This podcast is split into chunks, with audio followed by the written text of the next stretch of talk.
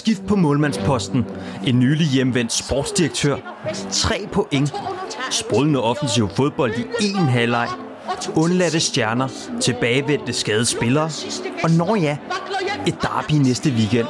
Som I kan høre, er der en hel del at tage fat på, så lad os bare komme i gang. Velkommen til Absalons Radio.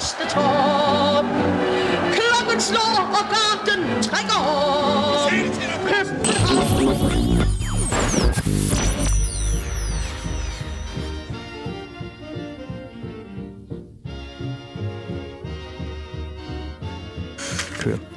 Først og fremmest velkommen til dig, kære lytter. Du har sat Absalons Radio i ørerne. En FCK-podcast, der forhåbentlig kan være med til at gøre dig lidt klogere på, hvad der sker i og omkring FC København.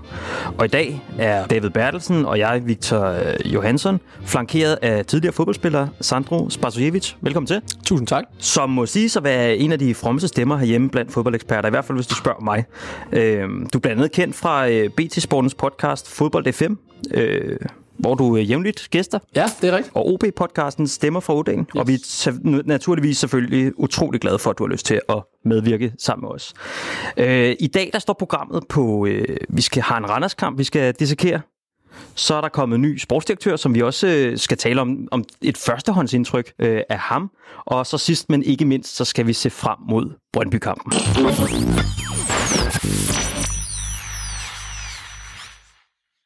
Skal vi, skal vi ikke lige starte med, bare ganske kort, Sandro, kan du ikke, øh, hvis der skulle sidde en enkelt lytter derude, som, øh, som ikke skulle kende dig, hvor, øh, hvordan, øh, hvor, startede din karriere henne, og hvordan, øh, hvor, hvordan sidder du her i dag? Hvilken, hvilken betydning har fodbold for dig i dag? Først og fremmest tusind tak for de pæne ord. Øh, du er lige kommet med i første omgang. Øh, nå, men det tager jeg ikke for givet. Det er, det er jeg glad for at høre. Øh, jamen, min fodboldkarriere startede øh, i ja, way back tilbage i, øh, i en klub, der hedder B113 på Fyn, hvor blandt andet Martin Vingård også har spillet. Øh, og så tog den mig til OB, hvor jeg var i tre år med i ungdomsrækkerne fra u, hvad er det så, 16 til 19, Og da jeg så skulle skrive øh, under på en fuldtids eller ikke, så øh, røg jeg til øh, Holland, første division Maastricht dernede. Og ellers har den så budt på en masse øh, første division, anden division herhjemme, øh, hvor jeg stille og roligt har trappet lidt ned på min fodbold gennem de sidste, øh, hvad har det været, fem år var det her de seneste fem år, øhm, indtil jeg for fire år siden rev en korsbånd over, og så sluttede det rimelig bræt der. Så det er sådan i, i, i korte træk min karriere. De forbandede korsbånd, de har godt nok sat en stopper for mange øh, skønne fodboldkarrierer, var? Ja, men det er også, når jeg fik min korsbåndsskade i en sololykke øh, på en, på, til træning. Og man kan sige, at når et er, når man får den i Superligaen, når man skal prøve at genoptræne, så har man alle mulige specialister omkring sig. Men når man render rundt i en anden divisionsklub, så er det vidderligt bare, vi ses om to-tre måneder, når din mm. operation så er veloverstået, og så øh, kan vi se, hvor du står henne til den dag. Um, og da jeg kom tilbage, så indså jeg bare, at jamen, det der, jeg havde råbt med hele mit liv efter spillere, nu indså jeg bare, at jeg var lige så dårlig selv. Og så gad jeg ikke ned i den bølgedal. Um, og så trak jeg egentlig stikket, øh, ja, hvad er det så, tre år siden nu her. Mhm. Og har prøvet at spille lidt, øh, du ved, bare sådan noget hyggebold. Men indtil for meget nylig har jeg ikke rigtig kunne, øh, sådan, jeg har ikke rigtig kunne spille fodbold for at hygge mig. Nej, Det har altid været med et mål, øh, og når det mål det forsvandt, så, um, så skulle der noget andet ind og erstatte det. Og nu er spørgsmålet så bare, om min knæ kan. Så, um, så det er på et meget øh, stille og roligt plan nu her, hvis det er. Men så i stedet for at rende rundt på banen, så har du så gjort dig til, som Victor også meget fint, og jeg er enig, øh, præsenterer dig som en af de førende eksperter hjemme. Har du en eller anden idé om, at, øh, at du skal bruge din viden? For jeg tænker, man får også en eller anden noget insight-information i kraft af din rolle som tidligere fodboldspiller, som normale eksperter ikke rigtig kan komme i nærheden af. Så har du en eller anden drøm om, at det er, er ekspertvejen, du skal gå? Jamen, det er meget sjovt, fordi jeg tog en, altså hvis vi bare lige skal, jeg tog jo en, øh, en uddannelse ved siden af, jeg er blevet færdig som øh, kantende god ude på, på Syddansk Universitet, og tænkte, nu kører jeg kommunikations- og marketingsvejen. Har også fået mig et, et, et job herover i København, hvor jeg er øhm, marketingansvarlig for et større IT-firma øh, inden for inden for software, nemlig. Og mm. det er jo så en helt anden retning end fodbold. Fodbold er mit interesseområde. Øhm, men så har jeg, altså da jeg blev færdig, så tænkte jeg, hvordan kan jeg stadigvæk have en rolle i fodboldverdenen? Og det ville jo så være igennem øh, at skulle, skulle, skulle komme med mine holdninger og meninger. Og så startede jeg stille og roligt med at ytre mig på, på Twitter og, og, den vej over faktisk få mere og mere, øh, hvad hedder sådan noget, en større og større del af kagen, kan man sige. Mm-hmm. Øhm, sidenhen altså, har jeg så også fået de her øh, klummer, jeg kan skrive for bold.dk, og, øhm, og har været med i en lignende podcast, som I selv nævnte her på, mm. på Stemmer for Odalen. Øhm, og det er bare mine holdninger, der, som jeg er jo så glad for, at folk godt kan lide. Øhm, men ja, altså hvis du spørger mig til, hvad mit øh, drømmejob er, jamen så vil jeg rigtig gerne ind og arbejde på tv, det kan jeg lige så godt sige. Mm. Øhm, sidder min chef måske og hører med. Men altså, faktoren er fakt bare. Øh, så, altså, mit Er han, hun FCK-fan? øh, han, øh, han er ikke fodboldfan. Så jo, han er okay. Liverpool-fan, men så... Øh, men, øh, Han lytter nok ikke mere. Ja. Altså. men jo, så det er sådan noget øh, Josefine Høgh, DR, øh, sådan noget der. Ja. Så det, er, det kan man lige så godt øh, tale højt om, hvis der er. Ja, Helt klart. Altså, jeg tror på det, mand. Det skal nok... Så hvis der er nogen, der sidder derude og mangler en, øh, en fodboldekspert, så, øh, så er der hermed en, øh, en, en åben ansøgning ud. Men det er sjovt, fordi du siger, du siger ekspert, og det, jeg har bare et eller andet imod, når, når nogen sådan øh, siger ekspert om mig, fordi mm. ah, hvad, jeg, jeg har spillet fodbold, jeg har spillet fodbold på, øh, på første og anden divisionsniveau. Jeg, jeg omtaler ikke mig selv som en ekspert. Jeg vil hellere sige øh, debattør, eller, ja. eller fodbold, øh, nu bruger jeg så det spanske ord aficionado, men, men mm-hmm. i den dur, Mm. fordi at ekspert, ja, altså jeg har jo set mange gange på tv, at der er en eller anden øh, somi-ekspert, mm. eller øh, vær-ekspert, mm. og hvad, hvorfor er de det? Mm. Øh, så jeg skal ikke kalde mig til, jeg skal ikke kalde mig fodboldekspert. Øh, men, Debattør. Øh, ja. Vi prøver at holde den til debattør, så. Ja, lad os gøre det. og så fortalte du kort, inden vi gik i gang med at, at, at tale sammen, at du har også spillet øh, altså ungdomslandsholdsfodbold, blandt andet med, med Sanka. Jeg tænker, at der kunne godt være flere af, af de, øh, de spillere, vores hold, der også har været med over det hold. ja, nu kigger jeg ned over... Altså sådan noget Bøjlesen, han er der også. Jamen, han er yngre end mig, Han er øh, yngre men end jeg har spillet mod Bøjlesen, dengang han spillede i Brøndby. Okay. Øhm, ellers har jeg spillet mod... Altså, mit landshold var jo... Som sagt, Sanka var nok mm. den, den, den største, men han nåede at spille... Øh, min første landskamp, det var så også hans sidste for... Der var nu 17, tror jeg det var. Inden han så blev rykket op. Øh, der var han simpelthen for god. Ellers så er min overgang, det er sådan noget øh, AC fra Malmø, Albæk fra Midt, eller fra Sønderjyske, Okay. Øh, og Gytkær, det er mm. faktisk den, der, der nærmest er noget længst. Ellers var min overgang ikke en, en, en overgang, hvor man tænkte, her kommer den næste Laudrup, selvom mm. at Andreas Laudrup faktisk spillede øh, mm. på det hold. Så det var, sådan en, øh, det var nok en af de overgange, hvor man nærmest øh, på en eller anden måde så over den. Altså vi havde tit spillere med øh, fra 91 og 92 med op. Det kunne være David Bøjsen, Jens Stryger Larsen og sådan nogen. Mm. Øhm, så ja, så kan man sige, hvorfor fanden var jeg, fik jeg så ikke flere, flere landskampe? Jamen, bedre var jeg vel ikke. Men altså, hvis du ser, øh, lad os sige, U21-landsholdet for tiden, der er jo bred enighed om, at øh, vi, vi, vi vidner til noget, som er ret unikt, øh, hvis vi bare ser på, på, på niveauet simpelthen. Øh, både individuelt på de enkelte spillere, men også hvordan de egentlig gør det som kollektiv. Hvor høje forventninger kan man tillade sig at have til det danske landshold i fremtiden, hvis vi siger, lad os sige, 5-10 år frem mod i tiden? Jamen, jeg synes, hvis man kigger på A-landsholdet, så har de jo, altså det, her, det så vi jo i den, den her uge, der lige er gået, altså de har jo et, øh, allerede et, et hold lige nu, som på resultaterne gør sig godt. Men så har de altså også unge spillere, der, der er på vej frem. Når jeg så kigger på de her U21-drenge, ja, de banker på, men der er alligevel lige sådan et, et, et skridt op til de næste. Øhm, og så er det, altså det er som, altså det er en kliché, men, men det er simpelthen bare de næste valg, de her U21-drenge, de foretager sig, der er så vigtige. Fordi vi snakkede om, en, om Jakob Brun Larsen, inden vi gik på her. Mm. Jamen, han var jo det helt store for bare to år siden. Altså Dortmund, der var han jo skudt til at være det helt store. Og så ikke slået igennem det, og har heller ikke øh, gjort det helt fremragende i Hoffenheim og i Anderlecht nu her. Og sådan går det bare nogle gange. Det handler om at samle sig selv op. Så jeg glæder mig til at se, hvordan, øh, hvordan næste skridt for de her U21-drenge bliver. Men så sandelig også for de her, der allerede er slået igennem en øh, Andreas Skogelsen, som jeg synes lige pt. er jamen, en af de altså, m- mere hvad hedder sådan noget, interessante navne, i, hvis man så kigger over hele Europa, fordi hans alder og, og det, han gør på banen. Mhm. Hvis man så tager FCK-hatten på, kunne, kunne FCK så være en, en, på en eller anden måde en, en stepping stone i hele det her game øh, for de her U21-spillere? Ja, det kunne det godt. Det, altså, det kunne det sagtens. FCK er jo en, en kæmpe klub i Norden, og, og man kan jo også se altså, i, i nogle af de andre år, at når man kommer til FCK, og man gør det godt, jamen, så er der jo mulighed for at komme til udlandet, ligesom en, øh, altså Robert Skov, bare for at tage en af de senere eksempler. Så det kan der helt sikkert bruges. Øhm, jeg har så altid været lidt, jeg ved ikke om jeg har været så stor fan af, at man faktisk søger hjemme af. når man har været ude. Mm. Øhm, fordi at man på en eller anden måde... Øhm, jamen det er det her med, jeg har altid stillet spørgsmålstegn, hvorfor er det unge spillere så gerne vil til udlandet? Og når de så kommer til udlandet og møder den her mur her, hvorfor skal der så ikke mere til, for at man kommer tilbage igen?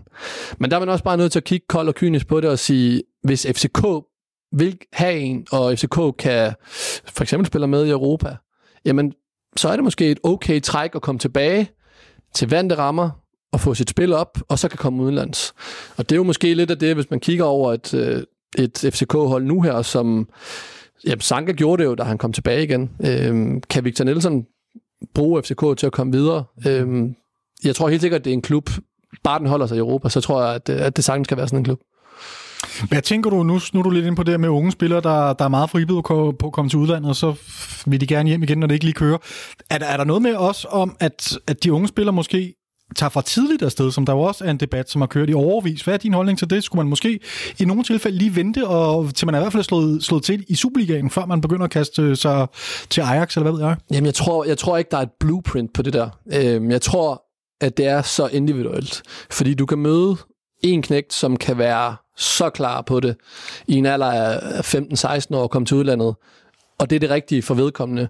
Og så kan der være en anden en, som bare har, har det bedre med at være i, i lidt mere vante rammer, skal folde sig lidt mere ud herhjemme.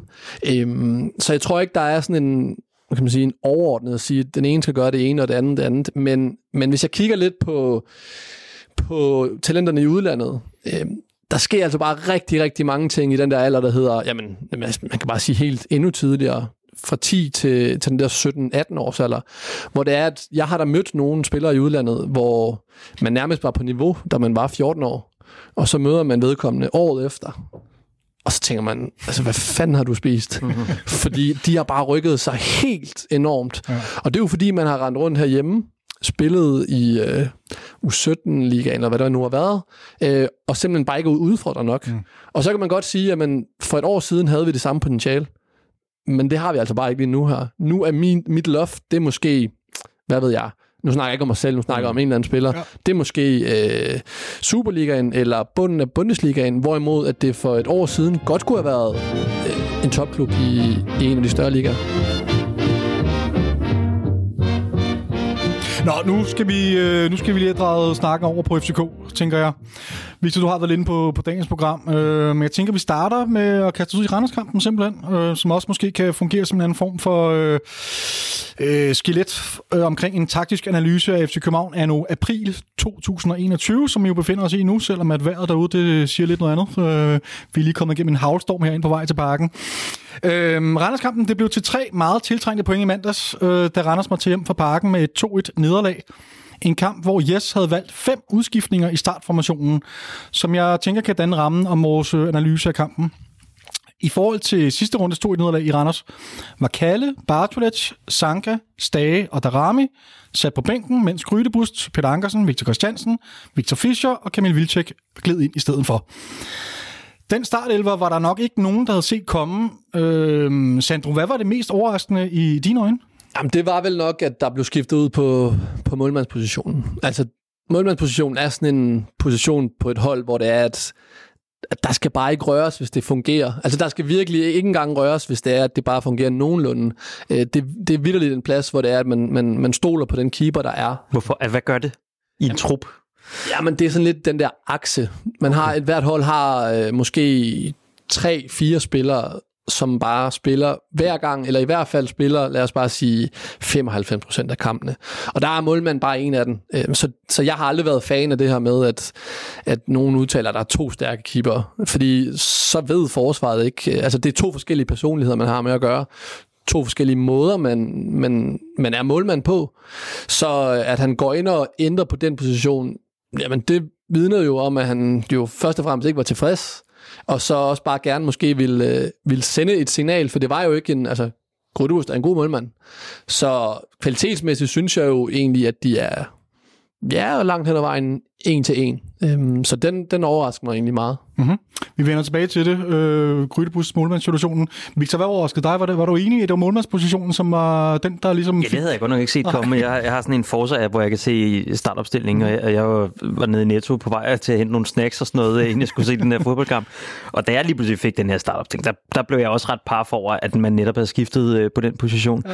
Altså, vi har talt om lidt tidligere, øh, er øh, Sten Michael i virkeligheden bedre med fødderne? Det, det ved jeg ikke, om vi blev så meget klogere på efter den her kamp, men det var måske nogle af de ting, jeg tænkte, at man har øh, man, har, man har overvejet i hvert fald, inden man, øh, man valgte at, at putte ham på dåsen. Mm-hmm. Som sagt, vi vender, til, vi vender tilbage om ganske kort øjeblik til, til målmandssituationen, øh, men jeg vil gerne lige færdiggøre den her formationssnak. Øh, det betød jo også, at vi spillede med en... Øh, altså, vi havde en formationsændring simpelthen. Vi spillede med en decideret nier i form af Vilcek med vind lige bag ved ham. Så kommer Fischer og Falk ind på kanterne, hvor de søgte ind meget centralt rigtig meget af tiden, øh, og som kom i en hulens masse dybdeløb i feltet. Øh, inden vi går ned i de enkelte spillers præstationer, hvilken påvirkning på vores spil havde den her formationsændring i dine øjne, Sandro? Jamen, jeg synes, første halvleg var noget af det bedste, man har set øh, uh, FCK spille. Der var det er rigtigt nok, hvad du siger. De trak rigtig meget ind i banen, de her kanter.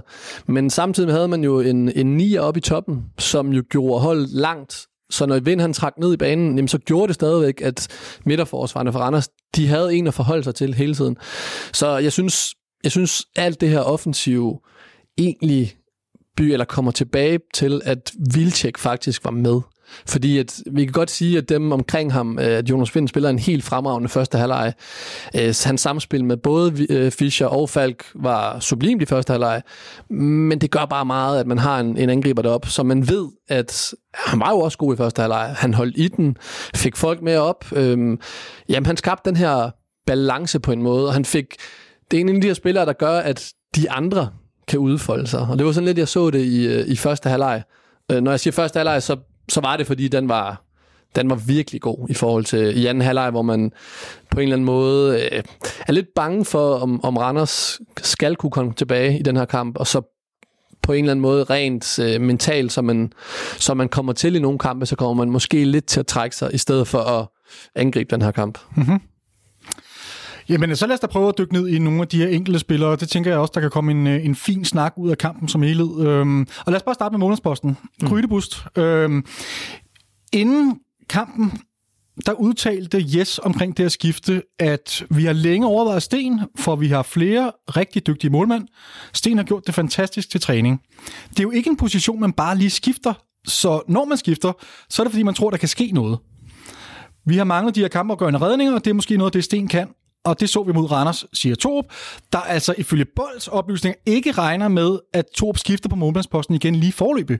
Og det siger han jo også lidt ind mellem linjerne, Torp her. Det er ikke når man bare lige skifter på målmandsposten. Så for det første, skal vi vende os til at se Grydebos på mål de næste, lad os sige, 2-3-4 kampe, eller indtil han får spillet sig af igen, eller hvad? Fordi jeg så det bare som en anden form for et statement, og øh, der skulle ske noget, der skulle rystes posen. Men altså, som Bold udlægger det her, de skriver direkte, to, der ikke regner med at skifte på målmandsposten lige forløbig. Victor, hvad, hvad tænker du? Jeg, jeg har ikke engang tænkt særlig meget Nej, over det. Okay. Øh, det, jeg lagde mærke til i præstationen, det var, at nogle af de ting, som vi har kritiseret Kalle for i de seneste kampe, det her med, når der kommer skud ud foran feltet, har han haft svært ved at, at kunne tage sig af dem. Øh, det så vi flere gange i kampen i går, at, øh, at når der kom de skud, så havde Sten Grydebust i hvert fald lettere ved at tage sig af de situationer.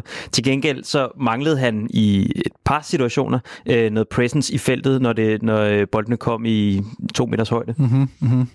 Jeg ved ikke, ja, ja. Er du enig, Sandro, i den analyse, den korte analyse? Ja, men jeg er også nødt til at kigge på, når man som spiller så endelig får chancen, som Grydebus gjorde i går så, øhm, så går man jo ikke bare lige til opgaven og tænker, nu, nu smadrer jeg alt i feltet og tager alle høje bolde og, og gør alt det, som kritikerne har været imod, at Kalle ikke gjorde. Mm-hmm. Men starter også, at da han starter kampen, så, så svipser han jo på et tidspunkt, hvor han jo faktisk mister bolden og er heldig at få den igen. Øhm, men derfra, jeg mindes ikke, at han laver nogen sådan sønderlig store fejl, så han kommer jo egentlig igennem kampen på en god måde. Vigtigst for ham er, at de vinder. Og dernæst, så kunne det have været perfekt for ham, jo, hvis, de, havde, hvis de kunne holde øh, clean sheet. Det gør de så ikke, men de vinder. Og det tror jeg faktisk er en rigtig, rigtig stor faktor i, at, øh, at Jess ikke skifter. Fordi det kan godt være, at, øh, at, at Sten har gjort det godt til træning. Men nu har jeg selv været i det her fodboldmiljø, og det er, nu banner jeg pisse ligegyldigt, hvis det er, at man gør det godt til træning, hvis ens konkurrent, som er første keeper, gør det godt til kamp. Mm-hmm. Det er der, det tæller. Mm. Men når første keeperen så ikke gør det optimalt til kamp, så har hans gode træningspræstationer gjort, at han har stillet sig selv i den situation, at han får muligheden.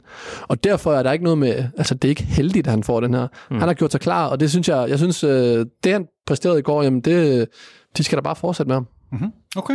Interessant. Jeg synes, vi, Victor, som du også var inde på, vi har snakket lidt om, om han måske var bedre med fødderne. Jeg synes, det er, mm. fordi vi skal ikke bedømme ham ud på en kamp, men jeg synes, der kunne man godt se, at det er måske ikke hans faktisk hans allerstærkeste side. Der var et par gange, hvor han hamrede den ud over sidelinjen. I hvert fald på de men, lange udspark. Ikke? Ja, men der var, på, på den anden side var han også lidt mere, hvad skal man sige, modig omkring det. Altså, det, han er blandt andet øh, med i, øh, i et af målene, hvor det er en lang aflevering for ham op til Vilcek, som tager den ned og sætter spillet derfra. Så, så øh, jeg kan se plus og minuser ved hans øh, igangsætningsspil. Men øh, det tyder i hvert fald på, at vi kommer til at se ham de næste par kampe, og så må vi jo så er det op til, til Sten Michael og, og gribe chancen. Spændende er det. Men det er sjovt, at, at det står, at de snakker om målmandsspillet, og så snakker om, om fodspillet på en målmand. Mm-hmm. Når man er, øh, nu siger jeg IU FCK-fan, og mm-hmm. I, altså fan af en af Danmarks største klubber. Når jeg siger en af den, så for mm-hmm. respekt for alle andre. Ja, det er men, men altså, målmand i mine øjne skal jo først og fremmest være fremragende med hænderne. Og så er det et plus, hvis han så også er god med fødderne. Ja. Og det, det, jeg ved ikke, om jeg, om jeg synes, at folk tager det, altså ikke for givet, men, men det, på en eller anden måde, så har jeg hørt tit, at folk de snakker om, at man skal skulle være god med fødderne som målmand. Nej, man skal sgu, man skal være fremragende med hænderne. Og hvis man så også er god med fødderne, så er det lige den der øh, creme på toppen. Øhm. Jeg tror noget af det, vi har snakket om, det er, at der måske, det kommer også lidt på, hvad for en spillestil den klub, man så repræsenterer som målmand, hvil, hvilken spillestil de har. Mm. Og vi har snakket om, at efter vi har fået yes til, så er der måske et større behov for en, en målmand, som er dygtig med fødderne kontra øh, Stoles hold. Øhm, så det er måske også lidt der, at vi har fået interesse for det her fodspil. Mm. Øhm. Jamen, det har alle jo. Ja, det, er jo det er jo blevet det nye sort ja. okay, ja. at snakke om, om, om, øh, om selve spil med fødderne for okay. en målmand. Og ja, altså, det er også en kæmpe fordel at have en, en god målmand med fødderne, fordi man kan spille den tilbage til ham, og man er sikker på, at han sagtens kan finde ud af at vippe den over øh, den forreste preslinje, og så har man stadigvæk bolden. Mm-hmm. I stedet for, at jeg har også spillet med keeper, hvor, hvor den bare får en over nakken, og så, øh, så er det anden bolden. Og så er det mere 50-50, øh, om, man, om man kan vinde den bold eller ej. Nå, lad os rykke lidt frem på banen. Hvis vi går frem til, til forsvaret, det mest øjenfaldende her var vel, at Sanka var blevet bænket. Øhm, to det er også rimelig i øjenfaldende? Det er meget i øjenfaldende. Øhm, da jeg tror blev spurgt ind til det her valg inden kampen, der siger han, at det handler blandt andet om, at en af de bedste kampe, vi har spillet rent defensivt, det var mod Midtjylland, hvor vi holdt nullet. Øhm, så, så det var han ligesom valgt at gå med igen. Øh, Victor, var det i dine øjne den, øh, den rigtige beslutning at bænke Sanka? Ja, det viste sig jo så at være, fordi vi, vi vandt kampen. Mm. Øhm, og jeg vil også gerne hæfte mig med, at øh, sidste gang vi spillede den her konstellation, nemlig mod Midtjylland, var det altså også en rigtig fin defensiv figur, øh, vi gjorde, så det virker lidt som om Torup godt kan lide at gå med det, der virkede. Mm-hmm. Øh, og, og det, der virkede i, øh, i det her henseende, det var jo at bruge øh, de to landsholdsspillere, øh, henholdsvis på U21 og på ja. A-landsholdet. Ja. Hvad tænker du, Sandro? Øh, var det den rigtige beslutning? Det viste sig jo så at være. Altså, de spillede jo... Øh, der var jo ikke de store fejl. Men jeg synes, det er interessant at se på snakken i forhold til, om Bøjle han skal med til EM til sommer. Mm-hmm. Fordi så skal han det som en vensterbak. Mm-hmm. Og Julemand har udtalt, at han gerne ser, at spillere spiller den position, som de nu også skal spille på landsholdet.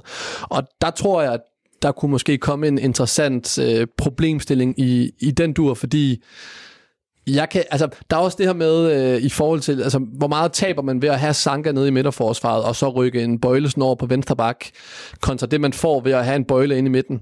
Øh, jeg, jeg er ikke overrasket over, at Sanka måske ryger ud, fordi at, han har jo ikke spillet så helt fremragende, og han så kommer en tur på bænken. Er han der også i fremtiden? Det tror jeg måske næppe, han er.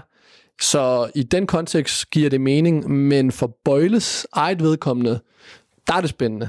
Øh, fordi at jeg kunne da godt være nervøs for, om han, hvis han spiller en midterforsvar i resten ud, eller sæsonen ud, om der så er en EM-plads til ham. Det, det kunne godt være i tvivl om. Det er interessant, du tager det op, fordi Bøjle udtalte faktisk efter kampen, at, øh, at han selvfølgelig spiller den position, han bliver sat til med glæde, men at ja, nu citerer jeg, det er klart, man gerne vil have noget kontinuitet på et tidspunkt, i forhold til, at man måske kan gå i flere detaljer med spillet.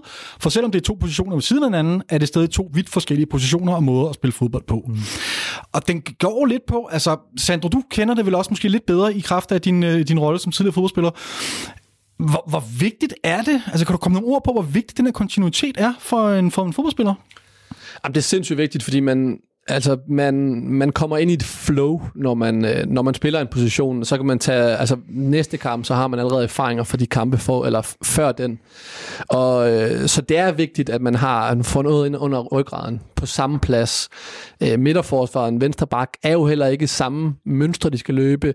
Der er mange flere fremadrettede løb, øh, sprint som en bak.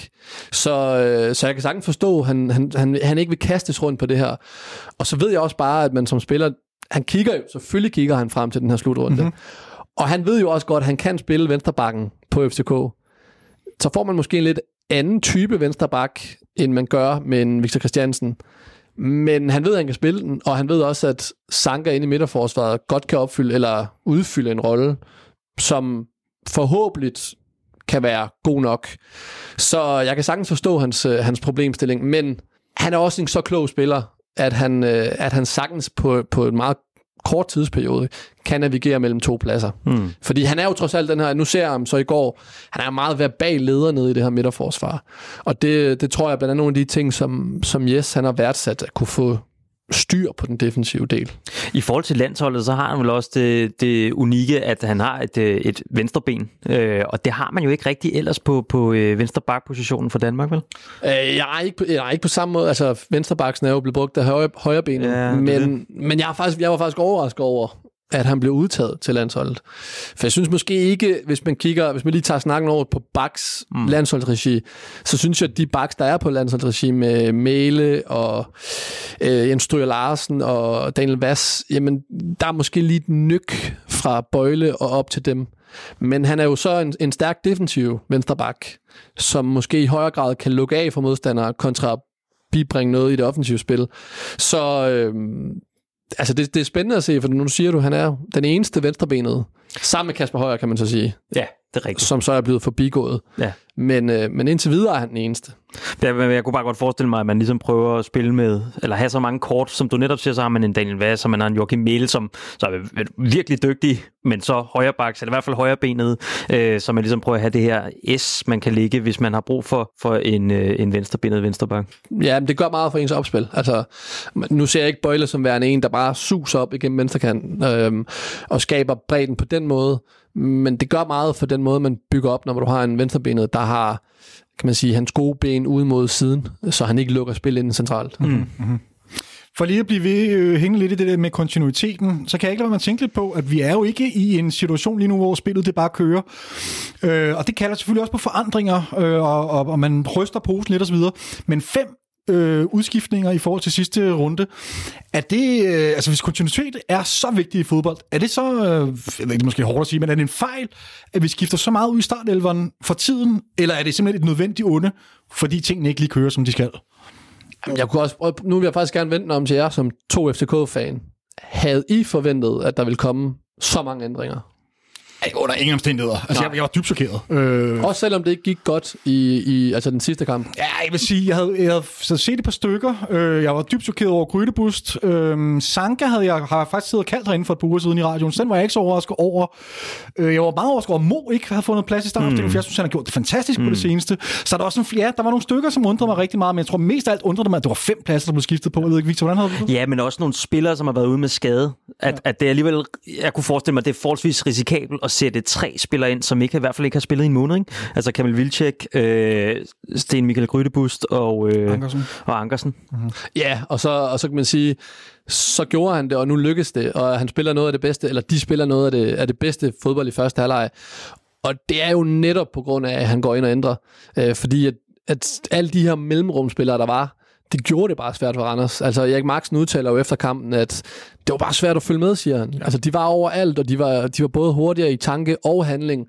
Så, så det var jo, nu bruger jeg en kæmpe floskel, men når man siger, at det er en genialitet, jamen det var det jo. Mm-hmm. Fordi at havde man brugt en Darami, jamen så har man måske fået en spiller, der har mere har lagt, lagt sig ud på, på, på sidelinjerne og udfordret i dybden den vej over. Og det havde de jo så set, at det var der måske ikke brug for til at starte med, men kunne der godt være brug for i, øh, i senere i kampen. Så hvis man, hvis man kigger, man er jo altid bagklog, det skal man huske på, mm. så, så, så var det jo en, øh, en, en god ting. Man kan så også omvendt sige, kunne de have gjort det samme, hvis det var Sanka spillet, mm-hmm. hvis det var Kalle, han stod på mål? Ja. Ja, det, det, det tror jeg måske langt hen ad vejen godt, de kunne. Øhm, selvom jeg, jeg synes egentlig, Randers er et, et godt mandskab, så synes jeg på de defensive pladser, jamen, man skal jo heller ikke bare tage alt fra Sanka. Han er jo mm. trods alt spillet øh, på et højt niveau i, i mange år. Mm. Jeg kunne godt se ham også øh, gået ind og spille en, en, en, en fin kamp i, i går. Så det er i virkeligheden de, de offensive pladser, der, der, der gjorde mest øh, væsen ud af sig i går? Ja, det, jeg vil sige, øh, dem var jeg i hvert fald øh, meget overrasket over. Jeg har været meget efter Victor Fischer mm. førhen. Jeg synes, synes, han har gået meget ned i niveau i forhold til, hvad jeg forventede. Men i går viser han også i første halvleg, at øh, når han gør sig gældende ind på de her, ind i det her mellemrum og udnytter, øh, udnytter den forskel, der er mellem, øh, trods alt den forskel, der er mellem et FCK-mandskab og et Randers-mandskab, så, så spiller han jo fremragende i går, og så skal man heller ikke tage noget fra, fra Kamil Vilcek. Altså, man er jo blevet sadet ned i, øh, ja, det er seks måneder nu, øh, ikke har spillet. Mm. Og så øh, skal han altså ikke bruge lang tid på, at han sætter den der op i, i hjørnet. Det er, jeg skrev også i går på Twitter, jeg synes, det er Superligaens bedste angriber. Mm-hmm. Øhm, afslutningswise, øh, i, jamen, sådan set i rimelig mange øh, aspekter i spillet, der synes jeg, han er sublim angriber. Og udover det, som du har været inde på, så, så tilfører han jo en helt ny dimension i angrebet, gør vel også Jonas Vind meget bedre, øh, fordi Jonas Vind lige pludselig har en masse spilmuligheder fremadrettet i banen, når, når han har Vilcek foran sig, og et par fremadstormende kanter. Det gør, det gør så meget, fordi at Vind har det med at trække rigtig meget ned. Og i nogle af de andre kampe, når det har været Darami, eller jeg ved ikke om, øh, nogle af de andre, der har spillet derop, jamen de har skulle sørge for at skabe dybden, mm-hmm. men det har været meget i løb, ja. hvor Vilcek, han, han strækker allerede banen ved hans positur ved at stå derop. Mm-hmm. Og det vil sige, de har for, midterforsvaren har allerede en stor angriber at forholde sig til. Og når man har det, og der trækker en anden ned i et rum, så skal der lige pludselig overtages fra midtbanen. Og der, øh, der var samspillet godt i går. Og jeg kan også huske nogle af de gange, hvor man har set, eller ikke nogle af de gange, mange af de gange, man har set Vind og Damendøj. Jamen, det var lidt af det samme. Ja. Når den ene mm. gjorde det ene, mm. så gjorde den anden det andet. Og det vil sige, så havde forsvaret lige pludselig øh, meget svært ved at forholde sig. For det er det letteste for en forsvarsspiller. Det er, hvis du med én spiller kan dække to øh, andre spillere. Og det er jo simpelthen ved, at de ikke øh, hvad hedder det, både positionerer sig korrekt, men heller ikke bevæger sig rigtigt. Og når der kommer de her modsatrettede bevægelser, jamen, så gør det det bare svært. Og det lukrerer både øh, hvad hedder det, Fischer og, Vind, eller, og Falk på i går, at de simpelthen ved at danse rundt omkring Vind i går, hmm. kan finde pladsen. Og det er, det er også flot af selve spillerne, fordi det kan godt være, at Torp sætter taktikken, men det er spillerne, der er inde på banen, trods alt finder de her små rum. Men har vi så i virkeligheden, det lyder næsten for godt til at være sandt, men har vi så løst vores problemer offensivt? Med presence i feltet og det hele. Altså nu, nu det så simpelthen så fantastisk ud i første halvleg i hvert fald. Indtil, ja. indtil ja. Øh, at Randers sætter ham, Frederik Lungborg, Lavborg, Lavborg, det ja. øh, sætter ham på banen, og simpelthen øh, til at nærmest mandsopdække Jonas Vind, så er det som om, at, at vi ikke rigtig har en, en plan B øh, til at løse det. Det ved jeg ikke, om jeg var den eneste, der sad med det indtryk. Jeg er fuldstændig enig. Øh, kommentatorerne sagde det i virkeligheden også. Øh. Ja, der manglede noget i... Der manglede det samme i anden halvleg. Men det er jo fordi, altså, hvad kan man kamp... gøre, Sandro? Altså, hvad, hvad, hvad gør man som træner i sådan en situation? Jamen, et er, at man så taktisk kan, kan vælge at... Øh, altså, nu siger du, at han går ind og mandsopdækker en Jonas Vind. Mm. Øh, så bliver det lige pludselig svært for, for Jonas Vind at, at få bolden, og det vil sige tiltrække sig den opmærksomhed, der er. Mm. Man skal også tænke på, når man går ind og mandsopdækker, så fjerner man jo også en spiller fra deres. Okay. Det vil sige, det handler, ja lige præcis, eller for forsvaret kan man sige. Så det handler jo også om at udnytte den plads, som Lavnborg så efterlader sig, fordi han mandsopdækker vind. Mm. Øhm, der kommer også det her mentale aspekt, at man er foran mod, altså man har jo lige, faktisk lige tabt til den. Det går måske ikke helt super. Så kommer sådan en automatisk reaktion af, at man ikke, som i gamle dage FCK gjorde, bare angreb hele tiden. Øh, gik efter og score til 3-1. I går blev det måske mere, at man ikke skal lukke det her øh, mål ind til 2-2, som vil være så fatalt. Så derfor så bliver det sådan en, en, en kamp, hvor både han bliver mandsopdækket, men også det psykiske spil i, at man lige trækker sig i forhold til, hvad man gjorde i første halvleg. Men, men jeg vil gerne lige grave lidt mere i den der, Victor, som du er inde på, med, med en manglende plan B, fordi det var præcis det, jeg også sad og tænkte på. Det virker lidt på mig som om, at du har fuldstændig ret, Sandro, når, når, når man går ned og mandsopdækker Jonas Vind, så må der åbne sig nogle andre muligheder. Men det virker bare ikke som om, at vi på nogen måde får sat det i spil på nogen som helst måder. Jeg sidder lidt med en fornemmelse af, at, at når, når vi bliver sat skakmærk på den der måde, så, så ved vi ikke rigtigt, så har vi ikke noget modtræk til det. Og det eneste, jeg kan se, som der sker, det er, og det har vi set i, i lang tid, at de sidste 20 minutter, så sætter vi nogle hurtige mænd ude på kanterne, mm. som kan få lidt nyt energi, men sådan den taktiske modtræk til det der, det synes jeg ikke, jeg ser. Og jeg ved ikke, om det er bare mig. Og, og, hvad, og hvad er det så? Fordi du, du, du siger, at der bliver åbnet op for nogle andre rum. Men hvordan får man effektueret det sådan rent praksis? Jamen, det er, jeg giver dig helt ret. Og det var blandt andet nogle af de rum, som... Altså, det bliver meget kompakt spillet. Mm. Så når man snakker om, at man får de her typer, der så gør banen bred og dyb, det synes jeg i og for sig er okay. Fordi man, der kommer noget andet ind.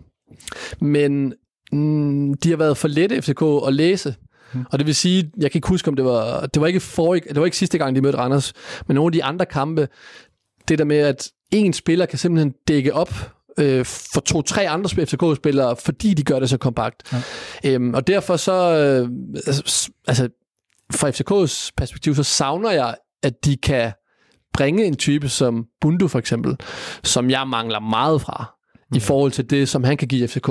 Fordi ellers så, øh, så dem her i går, de søger de samme rum, og, hvis, og det lærer Randers at, at dække op for. Og det er jo derfor, at der, at der så sker det her. Altså så bringer de jo så, kan man sige, Darami, som kommer med noget andet. Kommer med lidt mere i dybden. Og det synes jeg egentlig, hvis man helt lokalt skal kigge på der, hvor han var på banen, det klædte den side. Men det er klart, øh, den resterende del af, af holdet, jamen, de fandt måske ikke i samme grad øh, nøglerne i går.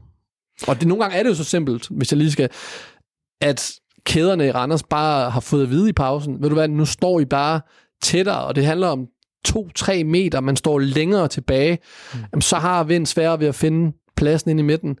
Øh, Falk har svært ved at kombinere med Vind. Fischer har også svært ved at finde den plads. Og når de så ikke søger pladsen ude på siderne, så er fodbold faktisk ikke altid lige så kompliceret, som man skulle tro. Mm.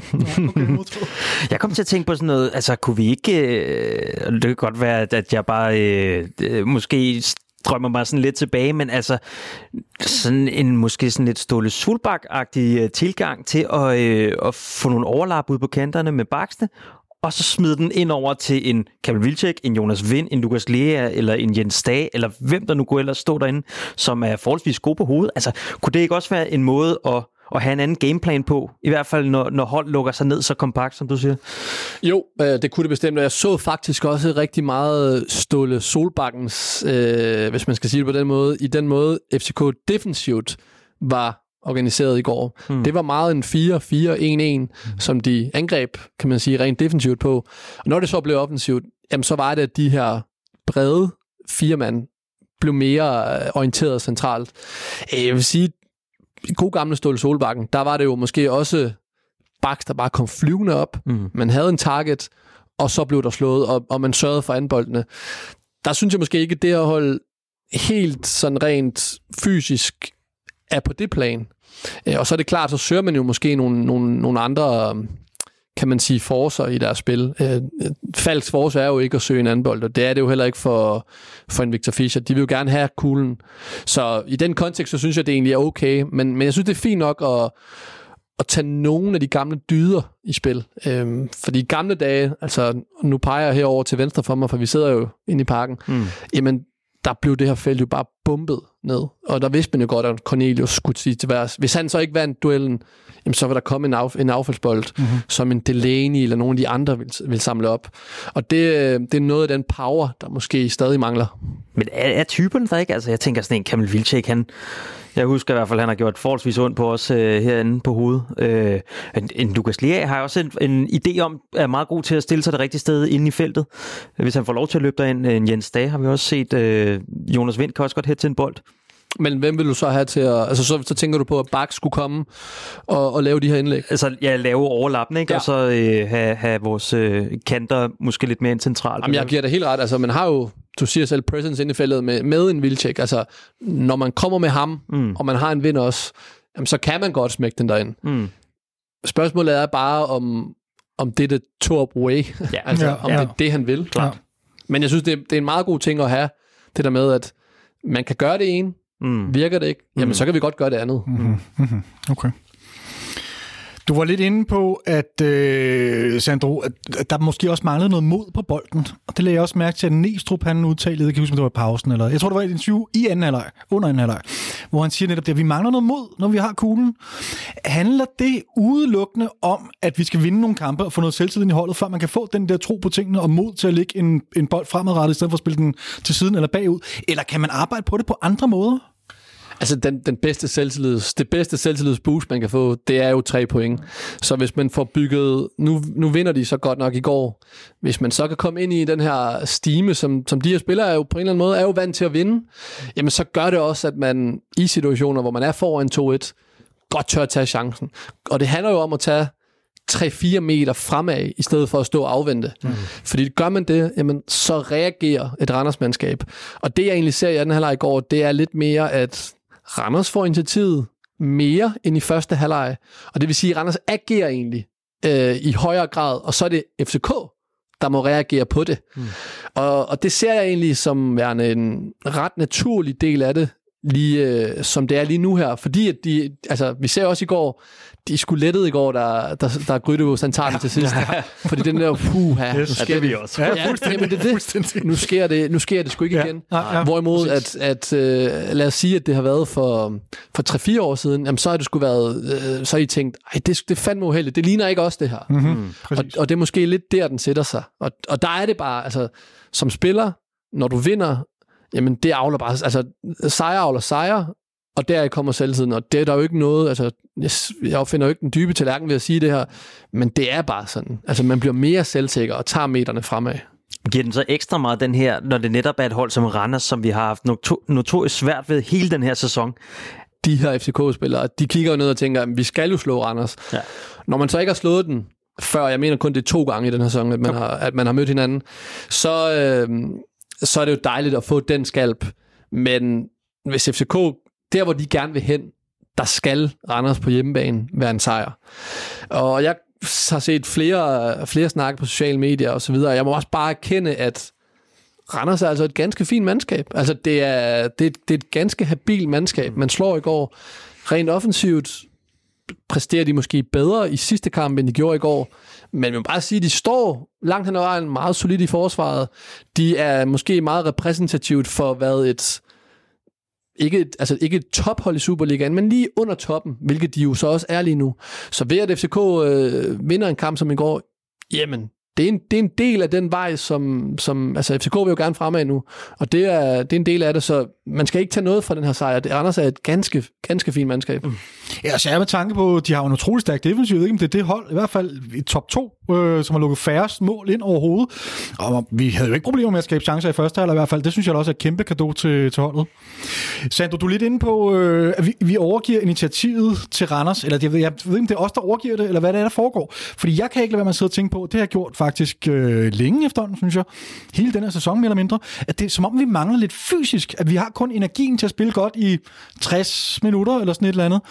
Og, og jeg, jeg kan ikke helt forstå, altså jeg er med på, at vores nye spillestil, den kræver meget mere, øh, meget mere energi i virkeligheden. Øh, og så kan jeg ikke lade være med at tænke på om sidste sæson, den meget forkortede pause, vi havde, om den, altså om det er nu efter, vi, at vi ser det, eller hvad? Øh, køber du overhovedet en præmis om, at vi ser en lille smule fysisk øh, ikke ud, som vi gerne skal se ud? Ja, der, altså der bruges rigtig mange kræfter i første halvleg. Mm-hmm. Øhm, og så er, det, så er man også bare et menneske som fodboldspiller, så hvis man er inde i en periode, hvor det ikke har kørt godt, og det har ikke kørt godt i, i den her sæson for FCK, det tærer bare mentalt på kræfterne. Så man er ikke på samme måde frisk, som hvis man havde ligget etter nu her, mm. og var samme sted i sæsonen. Så havde man bare virket mere frisk, fordi man, man, man bulrede derude af. Så man skal ikke negligere det her med, at når det ikke går godt for et mandskab, så tærer det bare meget. De har også brugt ufattelig mange kræfter på, der Ståle, han smuttede, og alt det, der er sket øh, op til. Så, øh, så, så det tager meget af det, men jeg ser også et FCK-mandskab i går, som, som på en eller anden måde lægger flere kræfter i den første del af kampen, mm-hmm. indtil de har, øh, og det udtaler Maxen også efter kampen, øh, hvad hedder det, anfører for Randers, at i anden halvleg, der er det som om, at ballonen stille og roligt siver ud af det, ud af FCK-holdet. Og der er det måske, jeg savner, at de øh, tager bolden til sig, FCK-spillerne, og stadig tør spille med den. Ja. Mm. Fordi ved at de øh, får de her små pasninger ind i holdet, så får de Randers til at flytte sig hele tiden. Og og nu, nu drager jeg en parallel, men hvis man for eksempel ser, ser spansk fodbold, og man snakker omkring noget af det her tiki-taka, og mange har været imod tiki-taka, bare fordi der bliver spillet frem og tilbage hele tiden, uden noget formål. Hmm. Jo, der er et formål, og formålet er, at man holder bolden kørende. Man bruger ikke særlig mange kræfter selv, men modstanderen er hele tiden nødt til at rykke sig. Og det kan godt være, at du ikke synes, det er hårdt at gøre i, i 30 sekunder eller et minut, men hvis du gør det kontinuerligt over en halvleg hele tiden, så de her 3-5 meter til højre og til venstre, det bliver bare hårdt i længden. Og pludselig, så er der i løbet, at når du spiller frem og tilbage, nu peger jeg på os, fordi vi har ikke særlig mm. meget mellem os lige her, men så er det bare, at de her 3-4 meter til højre og venstre, de bliver bare ikke taget, mm-hmm. og så efterlader det noget rum. Og det er måske noget af det, jeg savnede ved, ved FCK, at, at bolden skulle gøre arbejdet at det var ikke salve dem fysisk, men at bolden skulle trille frem og tilbage. Og det har de spillerne til. Så det, så det er en mental ting. Men det ligger jeg faktisk også mærke til, at Jes Torup, råber flere gange. Jeg, ellers er det Næstrup, det kan jeg ikke huske. Men i hvert fald, spil nu hurtigere, spil nu hurtigere, få noget mere fart i spillet, selvom det bare er de her pasninger mellem fra den ene forsvarsspiller øh, til den anden. Ja, fordi det værste er, når de, altså, hvis du spiller foran et mandskab, hvis Randers trækker sig helt tilbage, mm. og alt spillet foregår foran dem, jamen så er det, at du egentlig ikke skal bruge særlig mange kræfter på at bare kigge fodbold. Altså du kan, bevæge, du kan bevæge dig meget lidt, men stadigvæk dække de samme områder.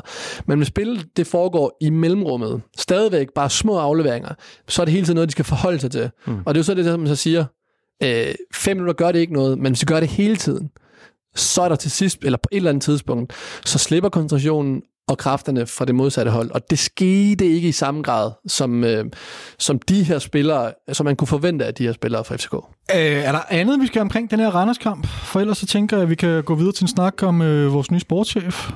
Men øh, hvis der er nogen, der lige sidder og brænder ind med en, en vigtig pointe, som de har ligget søvnløs om hele natten, så øh, kan vi godt lige få det med her. Nej. Victor tænker. Vi kunne måske tale om en uh, man of the match, det kunne vi godt, som jeg har set, der også er blevet debatteret inde på ja. sociale medier. Mm. Hvem har I? Det er et godt spørgsmål. Den er kommer lidt uh, uforberedt, den her. Den skal jeg altså lige... Uh...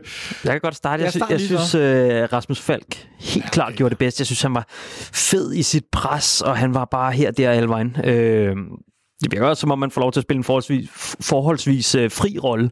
Ja. Øhm, så han lidt får lov til at være her der vejen. Og så synes jeg, at han havde også noget sådan lidt, lidt svinsk i sit spil, som, som jeg bare ikke kan forestille mig, mm. altså Rasmus Falk. Ja, det er den ene glidende takling, du så, som du tænker ja, på. men, men også bare, altså han, han bruger virkelig noget energi på ja, at komme ind i sine markeringer. Øhm, og, og det synes jeg er fedt. Altså nu har vi stået og interviewet ham en masse gange, og han er utrolig sød, ikke? Så man kan nærmest ikke forestille sig, at der kan være noget svinsk i den person. Men, øh, men, men virkelig, det var fedt at se den der krigeriske kampgejst, han, han lagde for dagen. Ja, den, den, kan jeg næsten ikke rigtig, den kan jeg ikke rigtig overgå. Jeg synes måske, Rasmus Falk er man of the match. Jeg synes, i første halvleg der spiller Jonas Vind også fuldstændig outstanding. Mm. Øh, men hans anden halvleg, hvor han bliver pakket ind, det det trækker så meget ned, tænker jeg, man ikke, det, så kan man ikke blive man of the match. Øhm, Rasmus Falk, Sandro, hvad tænker du? Ja, men det, altså Falk er jo, jeg kender ham også personligt, øh, er en fremragende fodboldspiller. Øhm, I går ved at han bringer det her, som du siger, den her iver og så videre, så bringer men han er det ikke rigtigt, så du må også nærmest kunne se det? Jo, jo, men han har jo den her del, han har jo, det er også fordi, han har den her meget sjove måde at løbe på, mm. så det ligner også bare, at han virkelig øh, river i det her ræb her, for at komme frem og presse. Ja. Og, og jeg må sige, at når han så også har den del, og det synes jeg egentlig faktisk, at han har 9 ud af 10 kampe, hvor han både med hans øh, altså gejst og iver mm. gerne vil, jamen så på bolden i går, der var han jo formidabel, og så jeg kan heller ikke, jeg kan heller ikke sige, altså langt hen ad vejen, så synes jeg jo også, han, jeg synes også Vind, som du siger, siger i første halvleg. Øhm, ja, jeg nævnte også Vildtæk. Jeg synes også, Vildtæks første mm. halvleg er, er helt fremragende, men, men rigtig nok, Falk leverer måske, hvis man kigger over hele kampen, så leverer han måske et, øh, altså ja, en god kamp. Nå, så tænker jeg, at vi tager en snak om øh, vores nye sportschef, PC. vi fik ham endelig set, ikke? Altså, han har jo været i flyveskjul de sidste øh, fem måneders tid. Det må man i den grad sige, ja. Men nu er han simpelthen i alle medier, og jeg ved også, at han øh, kommer her ind øh, i morgen, hvor Fanradioen også har en, øh, en længere samtale med ham, som jeg glæder mig til personligt til at lytte til. Det bliver rigtig spændende, så håber vi, de kan få frittet lidt ud, udfrittet ham lidt om nogle ting, fordi han er, han er meget sådan, han skal lige se tingene an lige nu, ja. hvilket jeg udmærket godt kan forstå. øh, det er ret fair. Ja. Men øh, det kunne, derfor kunne det da være sjovt, hvis de alligevel kunne få hævet en lille smule ud af ham.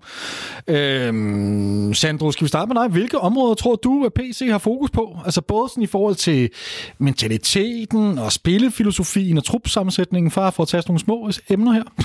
jeg tror alle. Ja. altså, det er meget let svar, men, men, men det, det skal han jo have. Mm-hmm. Altså, han er jo nødt til at kigge på det her mandskab, og så selv, hvor det er, at det egentlig går okay, eller godt, der er han jo bare nødt til at tage det op på, på næste niveau. Og det er egentlig derfor, jeg synes, at, at PC er en ganske god øh, signing. Altså, han kender jo Superligaen ud og ind, og før man kan blive den her mastodont igen i Skandinavien og komme i Europa, så er man nødt til at være etteren i Superligaen. Og der kan han om nogen få klubben op. Og så kan jeg også godt lide udefra, som neutral øh, seer af Superligaen, eller ikke seer, men, men fan af Superligaen, godt lide den her, jeg, jeg kan godt lide, at han har den her, undskyld mit sprog, men big dick energy. altså han har den her presence, ja, hvor han er sgu ligeglad. Ja. Nu er han ny, og ser mig også et par gange i går, hvor, han, hvor der er han sgu tilfreds med noget. Det kan man bare se, han er. Ja. Øh, og, og det synes jeg på en eller anden måde er fedt. Øh, så jeg glæder mig til at se, hvilke, hvor han, han går ned omkring det her hold, og hvem han bygger det op omkring. Fordi at, øh, tror jeg ikke, man skal tage fejl af, at de her ændringer, der skete i går, selvfølgelig har han da haft noget med det at gøre. Altså selvfølgelig har der da været snakke, og det er også derfor, jeg kunne... Det tror jeg du kunne, simpelthen? Altså de fem øh, ændringer i startopstillingen? Op, det tror jeg da. Altså det, det, det, det er jeg næsten sikker på, han har. Altså, okay. øh, I forhold til... Øh, Jamen, skal man bruge Sanka til efter sommerferien? Mm-hmm. Det, altså, hvis man skulle... Fik så vi klue der så, om at Sanka han er ikke efter... Nå, men selvfølgelig kan man baske mig i hovedet til, til sommeren, hvis, hvis Sanka han så øh, får en kontrakt i FCK. Men det vil da undre mig, hvis man vil bruge en landsholdsspiller, hvilket han jo er, i forsvaret efter sommerferien, at man så ikke bruger ham nu her. Mm. Øhm, så jeg er da helt sikker på, at han har haft noget at gøre, selvom at de, lige meget hvor meget de siger, at de, at de ikke har snakket, og han snakkede omkring, at man har respekt for, at man har en kontrakt osv., der har været noget der. øh, og øhm, så ja, så, så det tror jeg, men jeg glæder mig til at se, hvordan, øh, hvorhen han, han kommer til at ændre på det her hold, fordi at, hvis man kigger over truppen, jamen så, så navnemæssigt, der lyder det jo meget godt. Men vi må også bare sige, at mange af spillerne ikke har leveret. Så spørgsmålet er, hvem andre er det i udlandet, vi kigger? Det antager jeg på mange positioner, det er, for jeg kan ikke finde nogen i Danmark øh, lige pt, som, nu siger jeg det uden at have researchet, men, men i forhold til, hvem, hvem skal kunne gøre det bedre end, nu siger jeg, en, øh, en, en Fischer, som er mm. dansker, mm. jamen så skulle det være nogen på landsholdet, men de er jo i udlandet. Så, mm. så jeg glæder mig til at se, hvilke, hvilke kræfter han bringer ind. Da Ståle han blev fyret, der havde vi rigtig mange snakke herinde i Absalons Radio omkring, øhm, jamen, altså, hvor vigtigt det var først at finde en sportsdirektør, og så senere en træner. Og PC har også været lidt ude i nogle af de interviews, han har givet, hvor han siger, at i den ideelle verden, så har han selvfølgelig gerne set, at han har haft en finger med i spillet her. Mm. Øhm, kan det blive problemer? I så fald, hvor stort kan det problem blive, at PC ikke har været med til at, at ansætte altså, de personer i den sportslige setup, som har allerstørst betydning for klubben?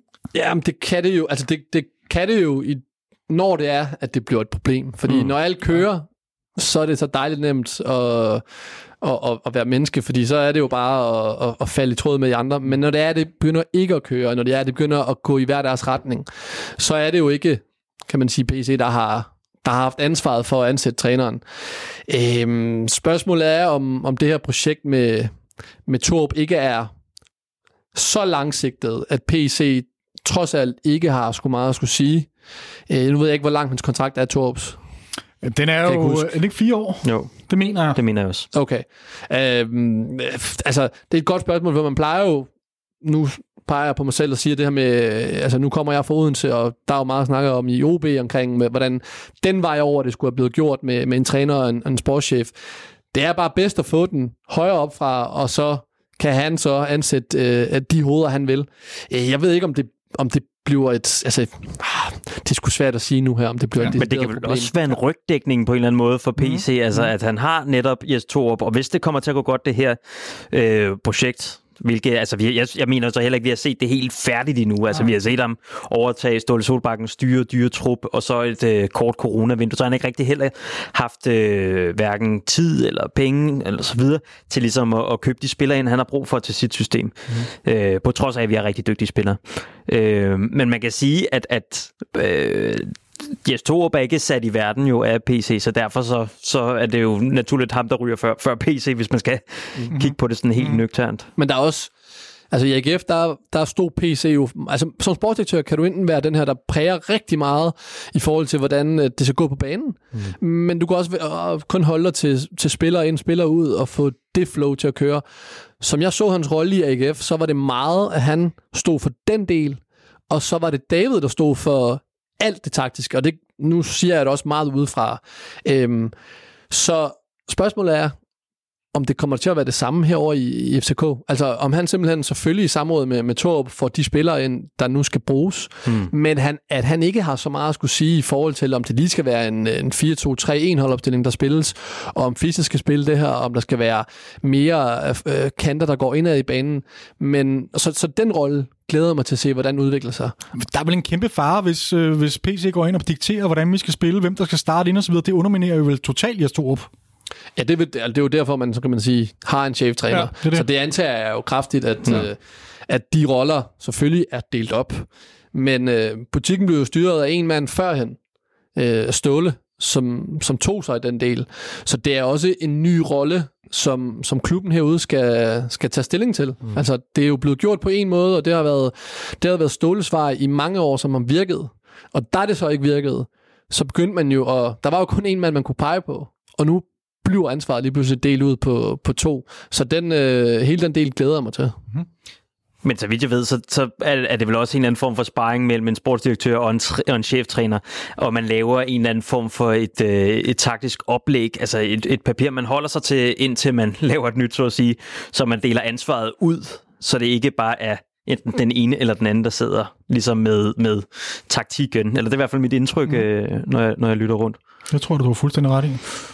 Masser, Victor, som FCK-fan, hvad, hvad, hvad er dit første gang sin, førstehåndsindtryk? Af Noget af det samme, som Sandro siger, den her volumen, altså ikke kun i, i fysik, men også, også den måde, han kommer øh, ind på. Han, han starter med at sige, vi skal ikke tale om anden plads, vi skal ikke tale om tredje, fjerde pladser. Mm-hmm.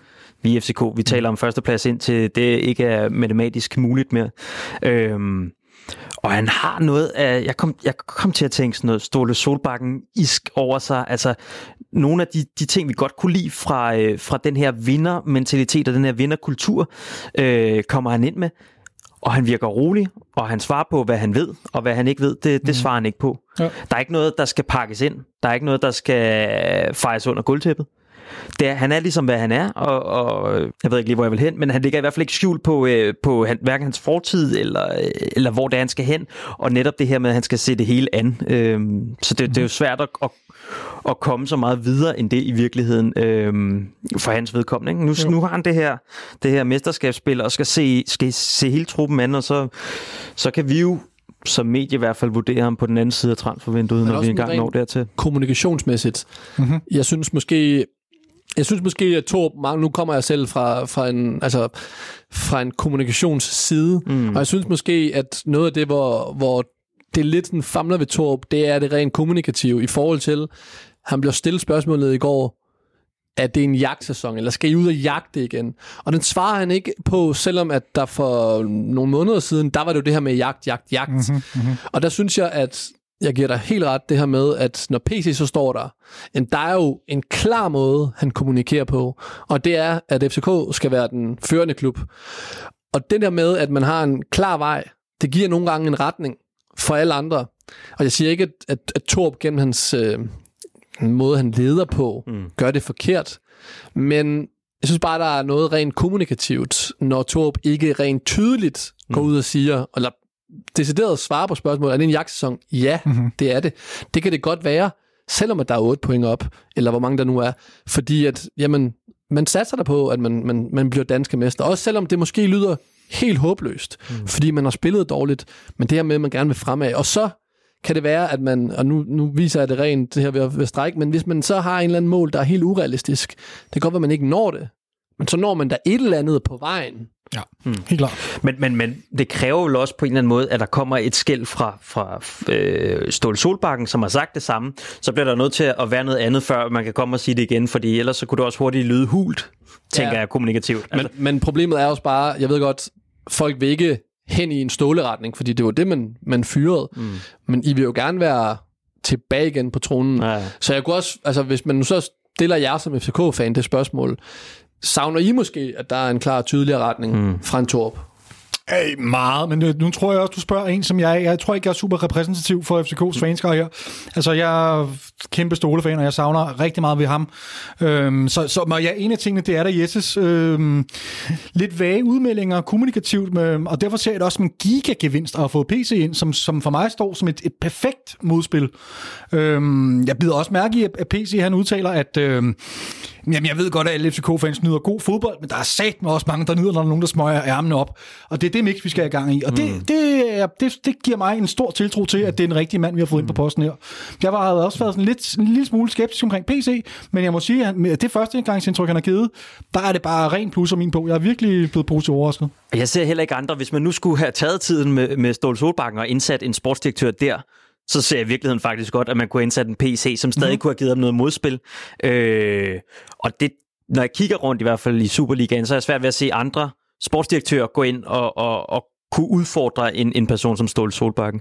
For netop, Til at jeg er helt enig, fordi han rent igen kommunikativt viser vejen, og, og nu drager jeg en parallel igen, men, men der har jo været meget, øh, altså efter Michael Hemmingsen og den måde, han har gjort det på i OB, mm. fordi han simpelthen ikke har været tydelig nok. Mm. Og det kan godt være, at man har gode intentioner, eller at man egentlig gør sit arbejde godt nok, men hvis man svarer sådan lidt halvfæsen hele tiden, øh, så bliver det bare lidt svært at stole på, på en. Så, så jeg er helt enig. Altså, det er PC's måde at gøre det på, har i hvert fald gjort, at nu her ser det rigtigt ud. Og så må vi så se om resultaterne og de spillere, han så henter ind, om det så også er den rigtige vej.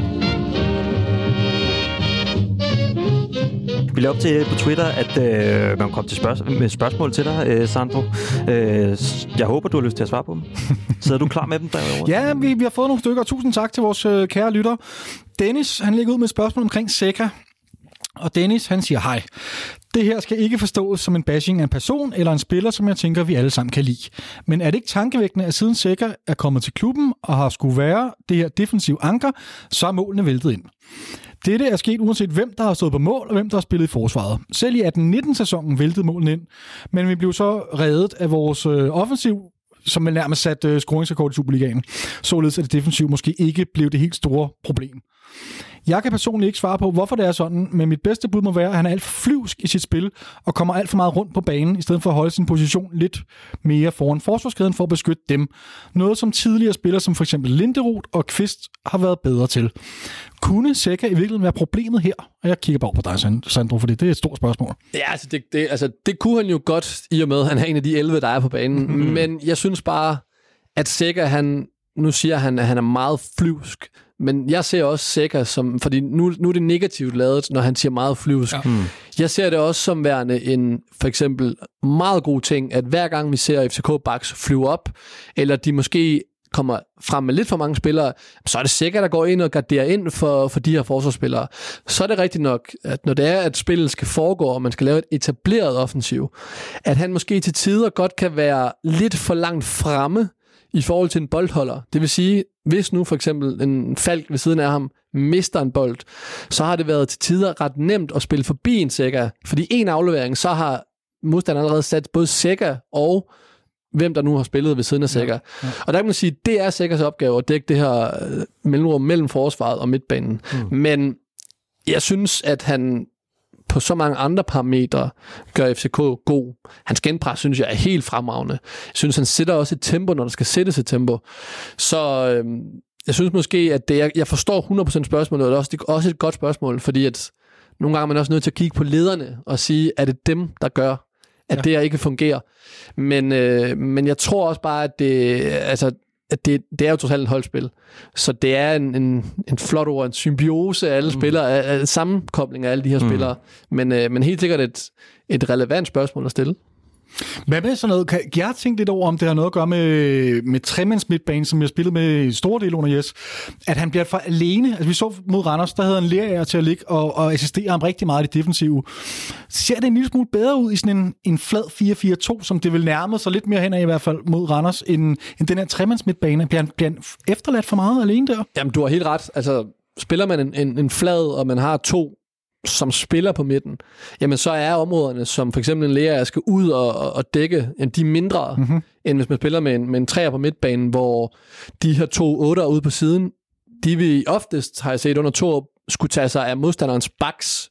Så det vil sige, at det er en kæmpe løbearsenal, som, som skal lægges for dagen for otterne. Mm. Og det gør bare, at når du har en lærer, der presser op på modstanderens bak, jamen spiller man forbi det, jamen så står sikkert med et kæmpe område. Kontra det, du refererer til, når det er, at man står i blokkene, og har spillet, så står man og egentlig er to spillere til at dække det samme område. Mm-hmm. Så, øh, så, så det har 100% også noget at gøre med, med den måde, man både positionerer, positionerer sig på, men også den måde, man rent taktisk står på banen. Okay. Det var et øh, tilfredsstillende svar. Tak for det, Sandro. Ja. øh, så er der også et spørgsmål omkring øh, Pep Biel. Det virker til, at Jes for nu har opgivet øh, Pep Biel. Det virker til, at han er bagerst i køen, på trods af, at vi har haft store problemer med at få offensiven til at virke på det seneste. Selv Bundu, som mange mener har en lad attitude, har skuffet siden ankomsten af foran Pep. Og så kommer der meget direkte spørgsmål. Er Pep færdig i klubben til sommer? Jeg havde en god snak med Erik Larsen om det. Øhm, scout og arbejder sammen i mange år med Michael Laudrup, mm-hmm. som vi snakkede omkring det her med, at om han simpelthen bare castet totalt forkert til, altså til den danske liga. Hmm. Øhm, Pep er en meget, en, altså han er en mellemrumspiller, og nu ser man et hold som i går mod, mod Randers, som spiller meget i mellemrum. Man har jo ikke været brugt i den rolle. Han har tit været brugt ude på kanten, øh, hvor han har sidelinjen. Og Pep er ikke en spiller, der udfordrer i dybden. Øh, så, så hvis man snakker omkring, om han er, om han er færdig, øh, Øh, hvis han skulle bruges på den måde, han er blevet brugt på indtil videre, så kan jeg ikke se Pep have nogen rolle i, i Superligaen. Men han er en så intelligent spiller, så jeg vil nærmest sige, at hvis man ikke kan få hans forser ud, så synes jeg faktisk, det er et dårligt trænerarbejde. Jeg ved godt, nu ligger et år mere over på trænerne end på, på spilleren. Spilleren har selvfølgelig også et ansvar. Men, men jeg kan sagtens se en Pep i, i, en, i en holdopstilling som i går gør det godt. Men hvis han skal spille sådan noget falsk nier, hvor han skal trække ned og have ryggen til målet og en modstander, som han skal holde væk, så, så, er, det jo ikke, så er det jo ikke Pep Biel, man skal bruge. Så er det jo en anden. Så, så ja, kunne han, kunne han have gået ind og så taget, altså kunne man have lavet i virkeligheden et skift fra, fra Jonas Vind til Pep Biel i går? Ja, vil, det, vil, vil det kunne have lykkes, tror du, Sandro? Ja, men så kan man sige, de, så spørgsmålet ville så være om Laumborg ja. måske så bare havde flyttet over fra Vind til en Pep Biel, om ja. det så havde været det samme. Mm. Spørgsmålet var i går, om man ikke skulle have noget helt andet ind. Ja. Øhm, så øhm, så ja, altså, jeg synes faktisk, Pep Biel er en... Altså det, jeg har set til ham, når han har spillet godt, det er en fantastisk teknisk spiller, mm. men jeg synes bare ikke den måde, den danske liga også er på. Hvis man så også bruger ham forkert, så synes jeg, at han er fejlkastet. Øhm, så er der et spørgsmål fra Jesper. Nu bliver det meget sådan transferrelateret, det her. Han går ud fra, at du har et, øh, et meget nært forhold til spiller for, for Vestbalkan, for at være så specifik. Okay, ja. så det må vi se, om du kan leve op til. Ja, Vestbalkan? Ja, simpelthen. Okay. simpelthen. Øhm, og spørgsmålet går på, ser du nogle potentielle FCK-spillere blandt de unge på Vestbalkan, som endnu ikke er blevet opkøbt af de større europæiske klubber? Uf, det er et godt spørgsmål. øhm, altså, vi må bare sige, at igennem, nu er jeg 30, jeg er fra 1990, øh, og way back, også inden jeg er født, spillere dernede fra, der kommer bare nogle gode talenter dernede fra, fra, fra Balkan. Jeg ved ikke, hvad han mener med Vestbalkan. Nej, det, det, det, det står ikke udspecificeret. Jeg Nej, okay. har tænkt lidt over det. det men men det, der er kommet med tiden, det er, at alle de store klubber bruger de samme scouting-programmer. Mm-hmm. Og det vil sige, det her med, hvor man for 10-20 år siden kunne øh, have en eller anden øh, spiller, man havde været lun på, eller virkelig havde set på Balkan for eksempel, jamen nu har alle de større klubber fået øje på dem. Ja. Så vil sige, at alle dem, der er gældende, de er egentlig blevet også dyrere mm. dernede fra. Så spørgsmålet er, at nu skal man være virkelig dygtig på anden, tredje, fjerde rangspillere. Mm. Og så er spørgsmålet om, om man så tager en lidt en lotto-gevinst med de spillere. Øh, det man tit får med en, med spillere fra Balkan, det er jo, at de på det tekniske, med de færdigheder, er helt sublime. Spørgsmålet er så, når de skal integreres, og det her med vores vestlige øh, måde at spille fodbold på heroppe i Norden, med, med hård fight, øh, fysisk, der falder måske mange af den igennem. Så øh, jeg har ikke nogen specifikke spillere, netop fordi, at de allerbedste, jamen de, de bliver bare taget. Altså det gør de øh, næstbedste, tredjebedste også nu her. Så man skal virkelig langt ned for at finde øh, de her guldkorn. Og så er det, det bliver en, måske en lidt større lotto end det gjorde for, jamen, for bare 10 år siden. Men så et opfølgende spørgsmål på det. Altså, det er jo et, et marked, som vi i FCK har gjort sig igennem i virkeligheden en del år. Er vi, er vi færdige simpelthen? Er, er det ved at være er løbet kørt? Altså skal vi begynde at lede i mere eksotiske egne for at finde nogle af de steder, hvor de store klubber ikke har sat kløerne, og pengene er blevet så høje osv.? Nej, men jeg tror, jeg tror, det gælder hele verden. Øh, det her med, at nu igen refererer tilbage til, til Erik Larsen, scout, øh, som, som netop også siger det her, men det er sgu bare svært at finde en brasilianer nu her. Mm. Altså den måde, som Midtjylland fandt Evander på, var jeg da dybt overrasket over. Altså, hvordan har man fået luret en, øh, en brasiliansk ungdomslandsholdsspiller til heden, fordi at alle andre klubber havde jo også set ham. Mm. Men de havde måske lige fundet ham, hvad ved jeg, et halvt år inden, at de andre ville slå kløerne i. Ja. Så, øh, så jeg tror, Balkan, eller om det gælder resten af verden, det er egentlig det samme. Men spørgsmålet er bare, om det så bliver en for stor lotto fordi jeg gider sgu heller ikke at se en, øh, en, en fra, nu siger jeg bare Balkan, som tages herop, og så tager spilletiden fra for eksempel en Victor Christiansen. Mm-hmm. Hmm. Altså, jeg gider da ikke at se på en eller anden, øh, et, et talent dernede fra, som til og med også skal integreres, skal lære sproget at kende, komme op til noget, der er koldere måske, i stedet for en eller anden talent, som man måske har in-house. Og det ja. synes jeg måske, nogle klubber i mange år har gået på kompromis med. Og det, det er egentlig den opvejelse, man skal gøre. Mm. Men det er også meget interessant med den strategi, som vi også har diskuteret flere gange med, at, at vi prøver at sætte os mere på Norden og hente de største talenter i på Island, Finland, Sverige, Norge og så videre, og så tage dem her til vores akademi og så udvikle på dem, fordi vi sikkert kan, har et større know-how og kan komme endnu tættere og måske komme tættere på, på nogle af de store, store klubber. Altså, vi kan selvfølgelig ikke øh, hive en, en ødegård, eller, eller hvad de nu ellers hedder. Men, men jeg tror, vi kan komme forholdsvis tæt på, altså, øh, fordi vi netop er, er, har, har så mange øh, connections til, til både Sverige og Norge. Det er jo ikke, Island. fordi de der spillere fra for eksempel Balkan fuldstændig bare har slået igennem i FCK. Altså, nej, nej, nej, nej. Det er der ikke. Det har du ret i. Fordi hvis det, hvis, og det er også sådan, altså, hvis det er, at der er en spiller, der viser sig at vise vejen dernede fra, jamen, så åbner det måske også vejen for andre spillere. Mm. Og der har jeg måske ikke set det i... Så nu, nu, nu kigger jeg op og tænker sådan, hvem, hvem har der været af spillere fra Balkan? Pavlovic, øh, ja, nu har der været Mudrasja også, som, mm. som kommer dernede fra. Lyftner. Øh, Verbic. Verbic har også været dernede. Øh, ja. så, så spørgsmålet er, fik man det ud af den, mm-hmm. som man ville? Det ja, okay. kan I måske bedre svare på. Ja, men det er et godt spørgsmål. Der er jo langt mellem snapsene. Også, Ja, men jeg sidder også og tænker på, hvad, hvad, hvad, jeg, jeg, er lidt, nu, jeg sidder og bliver lidt flov over, jeg ikke helt ved, hvad der hører med til Balkan, for Nej, jeg sidder og tænker sådan noget som Libor Sionko og Postbæk og sådan noget. Altså, Tjekkiet er vel ikke... Øh... Nej, det er lidt længere op, men, ja. men, men det er stadigvæk, kan man sige, en øh, syd. Okay, mm. ja, okay.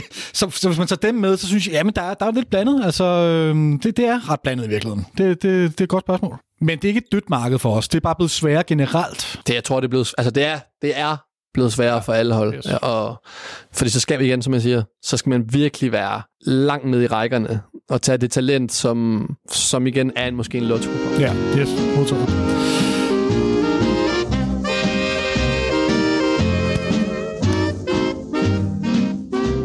Så tror jeg, vi hopper videre til lidt optakt omkring øh, til Brøndby-kampen. Ja. Der er derby på søndag kl. 16 ude på Hjalte Park. Inden kampen i går, der udtalte CV til Ekstrabladet, at han ikke troede, at FCK kunne indhente Biff i slutspillet, eftersom der var 10 point op.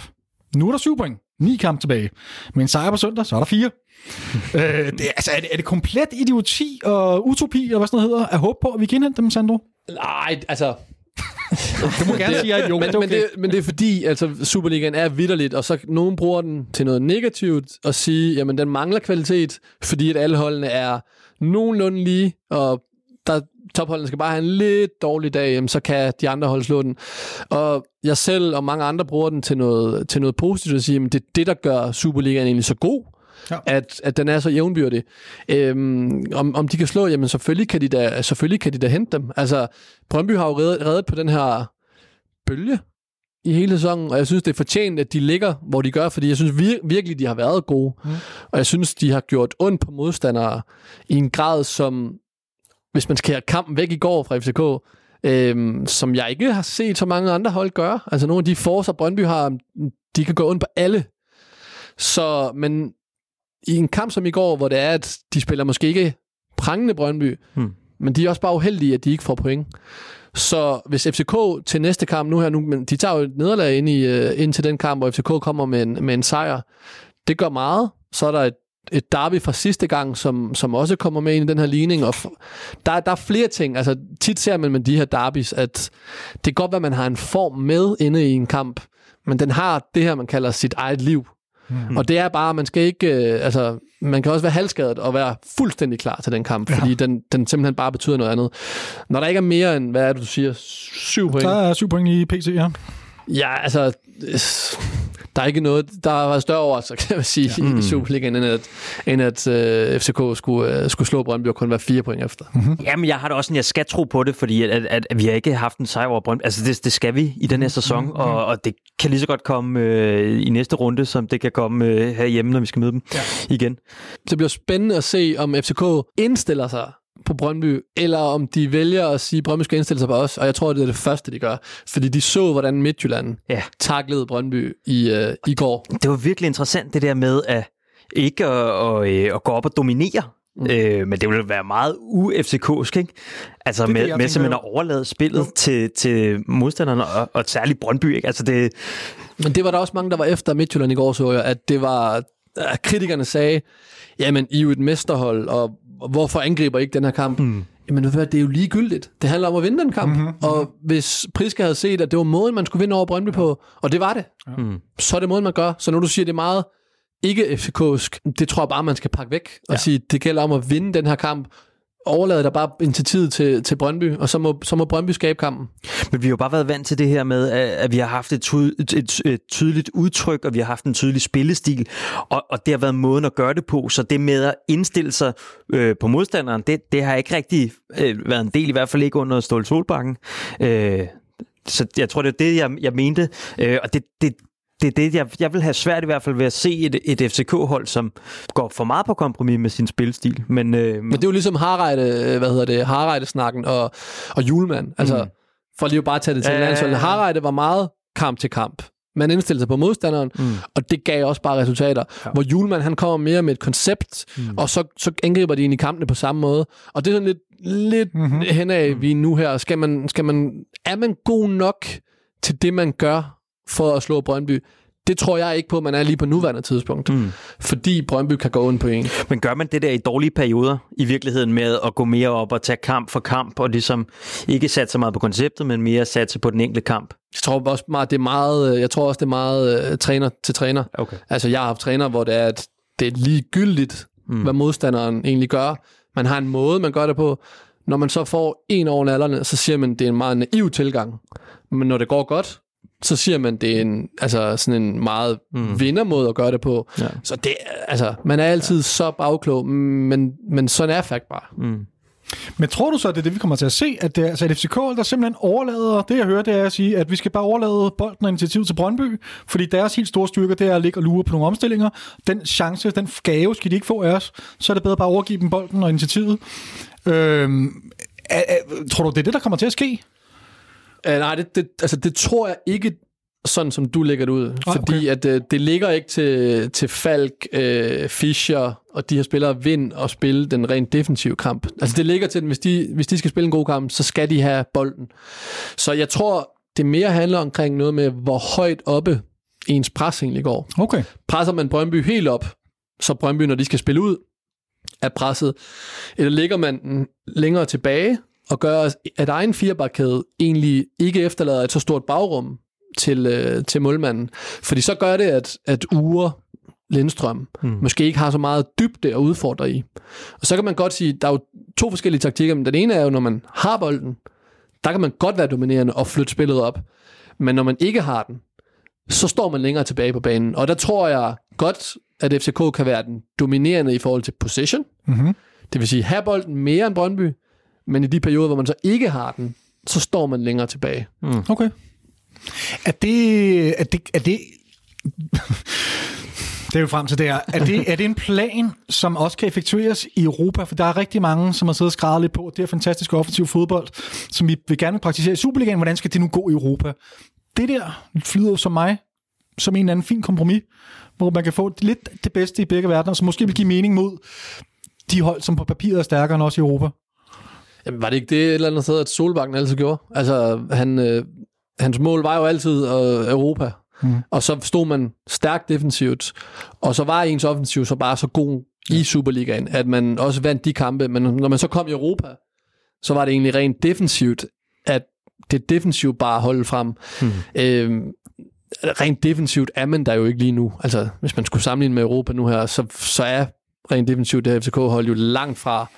Øh, men man er også nødt til at først tage udgangspunkt i det hjemlige, og simpelthen konsolidere sig der.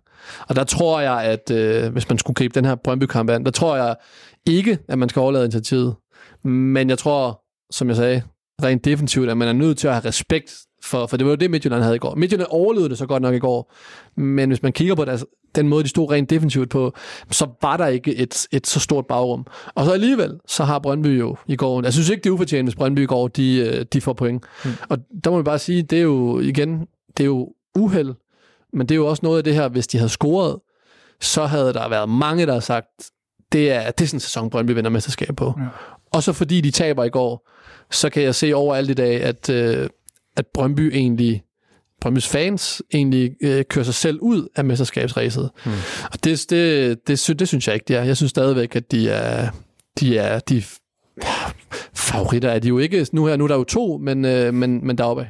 Hvordan, hvis du så lige skal, hvis du ser på dagsformen lige nu, Hvem, hvem, hvem er favoritter? Det er vel egentlig det, jeg vil frem til ganske kort. Hvem står det bedste match-up? Øhm, spillestil kontra spillestil, spiller for spiller osv. Der er ikke nogen nævneværdige skader eller container på nogen af holdene, så, så begge træner kan råde over de bedste spillere. Hvem, hvordan ser du vores muligheder om set med FCK-briller for at få tre point på søndag? Jeg synes egentlig, at den er... Altså, jeg synes faktisk, den er, den er, den er meget lige. Altså, ja. de, det ene hold har, har flere point end det andet, men, men kommer så også med et, med et nederlag. Øhm, jeg ved faktisk ikke engang, hvordan den er på oddset, om, øh, om hvem der er favoritter. Men som jeg sagde lige før, Brøndbys styrke af den her sæson, de har kunne gå ind på alle. Og der må man bare sige, at Brøndby har måske vist det kontinuerligt over en hel sæson. Og der ved jeg bare som spiller, at har man spillet godt i længere tid, og måske har en svipser, som, som nogle af spillerne så havde i går, så er det lidt lettere at trække det frem, kontra hvis man har haft en hel sæson, hvor man har spillet dårligt, og så i går shiner fuldstændig i første halvleg, mange spillere, der spiller godt, så sidder det ikke helt på samme måde på ryggraden, fordi man ved, at, åh oh nej, kommer vi bagud, så har vi oplevet det så mange gange den her sæson, hvad der så sker. Mm-hmm. Det er der ingen grund til at gå længere ned den snak. Jeg fik lige tjekket op på, på oddset. FC København er faktisk, vi er favoritter med odds 2,4 mod Brøndby's 2,95. Okay. Så det er rimelig tæt, som du, som du er ja. inde på. Mm. Jeg kommer til at tænke på, om vi kommer til at køre samme gameplan som sidst, ikke? hvor at, at vi virkelig vil lægge så meget øh, pres på, på Anthony Jung og få ham til at have så lidt tid med bolden som muligt, så, så opspillet kunne komme over fra Hermansson. Hermansson og Kevin Mensa i højre side. Kan det ikke passe? Jo. Øhm, om, om det er noget i den samme stil, vi, vi, vi skal ud i, øh, enten det, eller få dem til at slå nogle høje bolde. Ja, man er øh, nødt til at, og hvis, altså, mm. Brøndby's opspil, som du selv siger, mm. det er alfa og omega med Jung dernede. For hvis man kan lukke ham ned og få det skubbet over til deres højre side, hvor det er en Hermansson, eller hvis det er Rosted, de spiller med, mm. jamen så er det skubbet hen imod den retning, hvor, hvor, altså, hvor han er og Mensa. Og der må vi bare sige, at boldene fremadrettet derfra er noget anderledes kvalitet, end det er for Jung. Øhm, så, så, så det bliver, men ja, det, det, er jo, det er jo egentlig bare et kan man sige, taktisk greb, at man stiller en spiller højere oppe. Ja. Spørgsmålet bliver så, hvornår, når den aflevering længere fremkommer, hvordan øh, presset egentlig bliver. Okay. For jeg, som jeg sagde lige før, jeg, jeg, jeg tvivler på, at de går op og presser den højt, fordi så er forsvaret nødt til at komme med op, i stedet for, at altså, så vil der bare simpelthen komme et for stort område mm. ind i midten. Men gør man også det, så efterlader man også et større område om bagved. Og det er bare der, hvor, hvor Brøndby spiller har været ufattelig gode til at udnytte den plads.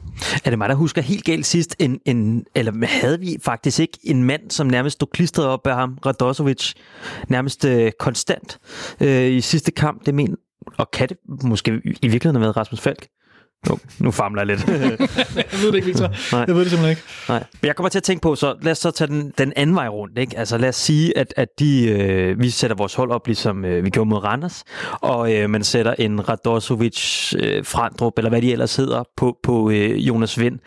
Så skal vi vel ud og opfinde en, øh, en plan B forholdsvis hurtigt. Ja, og det, det, kunne, det, og det kunne man sagtens tænke sig, at, at Brøndby gjorde. Hmm. At de offrede på en eller anden måde en Radosevic, som skulle mandsopdække en, en Jonas Vind. Hmm. Men så er det også igen, øhm, man har set i så mange andre, altså på, på højere plan kan man sige, jamen så er det noget med måske at gøre, at Jonas Vind forlader området mere. Fordi hvis han står derinde, og Radosevic står ved siden af ham, så lukker han jo det område for, hvis der er en anden spiller, der skulle, der skulle søge det. Og det var der jo i den kamp mod Randers. Fischer, Falk og de andre spillere, der søgte. Mm. Hvis Vind begynder at søge måske lidt væk eller lidt op i banen, så er det, at Radosevic skal tage stilling til, og nu antager vi, at det er ham, der, Ja, ja, ja. lad os sige, mandsopdækker ham. Mm-hmm. Så skal Radosevic tage stilling til, om han vil sætte sig måske på linje med deres trebakkæde, det vil sige, de er fire, mm. eller hvis han sætter sig ud på siden, om han simpelthen fuldstændig vil forlade sit område. Og det er så her, jeg tror, at en mandsopdækning af en Jonas Vind ikke er så ekstrem, at han vil forlade den her akse ind i midten. Øh, og så er det så spørgsmålet, altså hvis, hvis det sker, at han forlader, mm. så er der jo et, skal man sige, så, så spiller de bare en mand mindre begge ja. hold derinde, og det er, det er jo et skakspil. Mm-hmm. Og der, der ser jeg også bare spillere som Falk og, og Fischer, så udnytte det rum. Og det, det tvivler jeg på, Brøndby. Jeg tror ikke, de vil overlade den her tremands midtbane. Men lad os nu sige, at han så ikke går med, med vind. Så, så har jeg måske også nogle gange haft lidt svært ved at se, hvor, hvor man så skal bruge vind hen, fordi det er jo netop i det rum, han er, han er god. Ikke? Altså det, når han først kommer ud på kanterne, kan han ikke på samme måde øh, vende spillet og sætte fart i spillet. Men der er forskel på, om man spiller den her tier, lad os Ja. bare kalde den tier, Ja. og man spiller den som værende en angriber, der starter oppe, Ja. og så flyder ned i rummet. Fordi hvis du gør det, så har Radosevic en spiller, han skal forholde sig til instinktivt lige pludselig, når han kommer ind i det rum. Kontra hvis du som tier, det som man mere så vind i går, hvor han mere står i området, så har Radosevic ham jo, han kan jo hele tiden have ham på forsiden af sig. Mm. Og det, der vil sige, der er igen, nu er det jo så et andet niveau, men trods alt det samme spil, man spiller. Mm-hmm. Men hvis du står oppe som værende en angriber, og egentlig falder ned i rummet, så er det, at der skal overtages. Og det er jo egentlig lidt måske nogle af de her ting, som, som øhm, nu snakker om lige før, som jeg måske gerne ser Vind gøre. De kan måske starte med to angriber, og så kan de skiftevis falde ned. For det var nogle af de ting, øh, som der er en døje eller Vind. Det var ikke altid Jonas Vind, der trak ned. Det var måske største delen af gangene ham, der trak ned.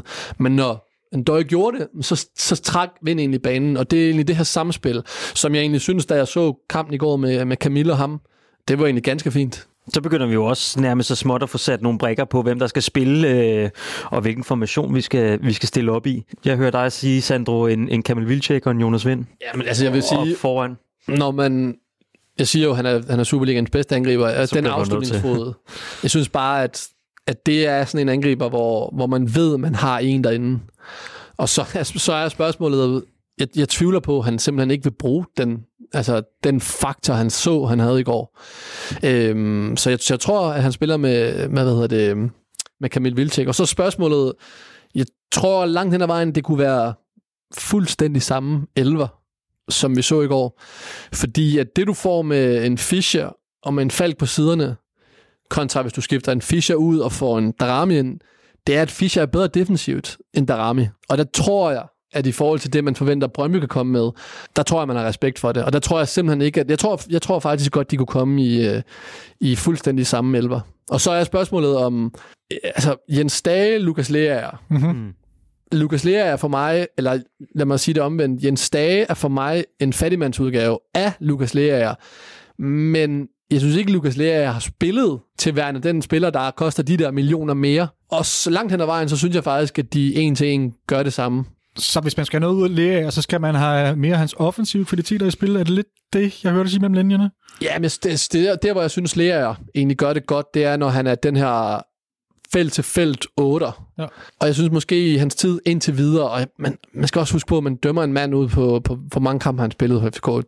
En håndfuld. Ja, det er jo ikke særlig mange. Hmm. Og det er, det tager bare tid at komme til, godt at han kommer hjem til København, men at han skal ind i en trup, han skal lige lære det hele at kende.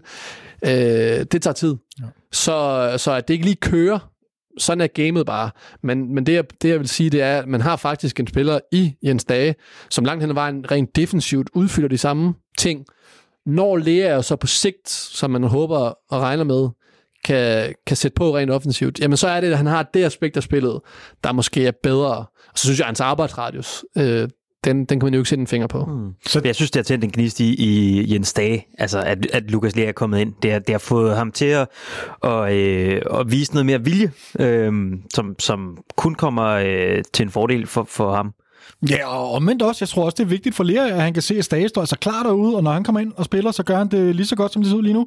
Mm. Så, så Lea skal op så, at han ikke bare får sådan en fribillet på, på startopstillingen, fordi han har det CV, han har. Så, øh, så Sandro, jeg hørte dig sige, den eneste position, du er en lille smule i tvivl om, det er Stage.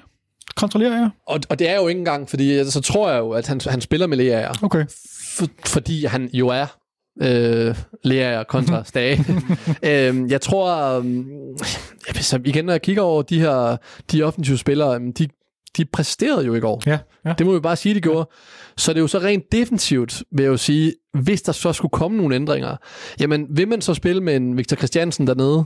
Øh, skal det være Bøjlesen? Altså, er der noget der, der er man også bare nødt til at kigge på, på kamp mod Randers og sige, men var der nogen af dem, der, der faldt igennem?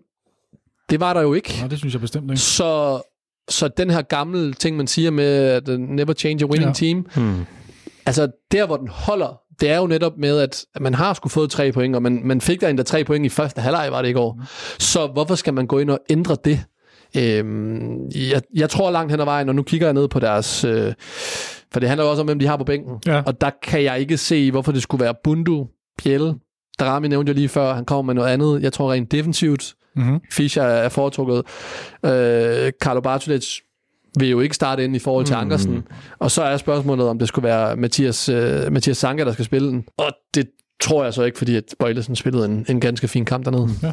Det var da egentlig ret let at til den startopstilling, så i virkeligheden. Victor, er, du, er der noget, du kan... For jeg er faktisk fuldstændig enig. Øhm, så nu, må, nu er det op til dig at være lidt uenig. Jamen, jeg tror også, øh, jeg er forholdsvis tror- enig.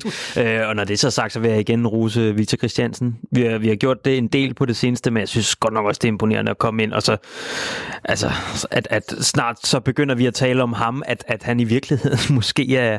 Altså nu ved jeg godt, at, at det er måske mere tilvalg af Bøjlesen inden centralt, end, end det tilvalg af Victor Christiansen, men jeg tror ikke, at der går super lang tid før, at vi vil se, at det er lige så meget også er et tilvalg af Victor Christiansen, Ja. hvis han fortsætter. Øh, vi skal huske på, at han ikke er særlig gammel også. Ja, ja, øh, Og uanset hvordan man vinder den, så er det jo et eller andet sted henne, det vi så i går, i forgårs, når vi hørte det her, mm. er jo, at, øh, Victor Christiansen et eller andet sted går ind og, og skubber Sanka ud på bænken.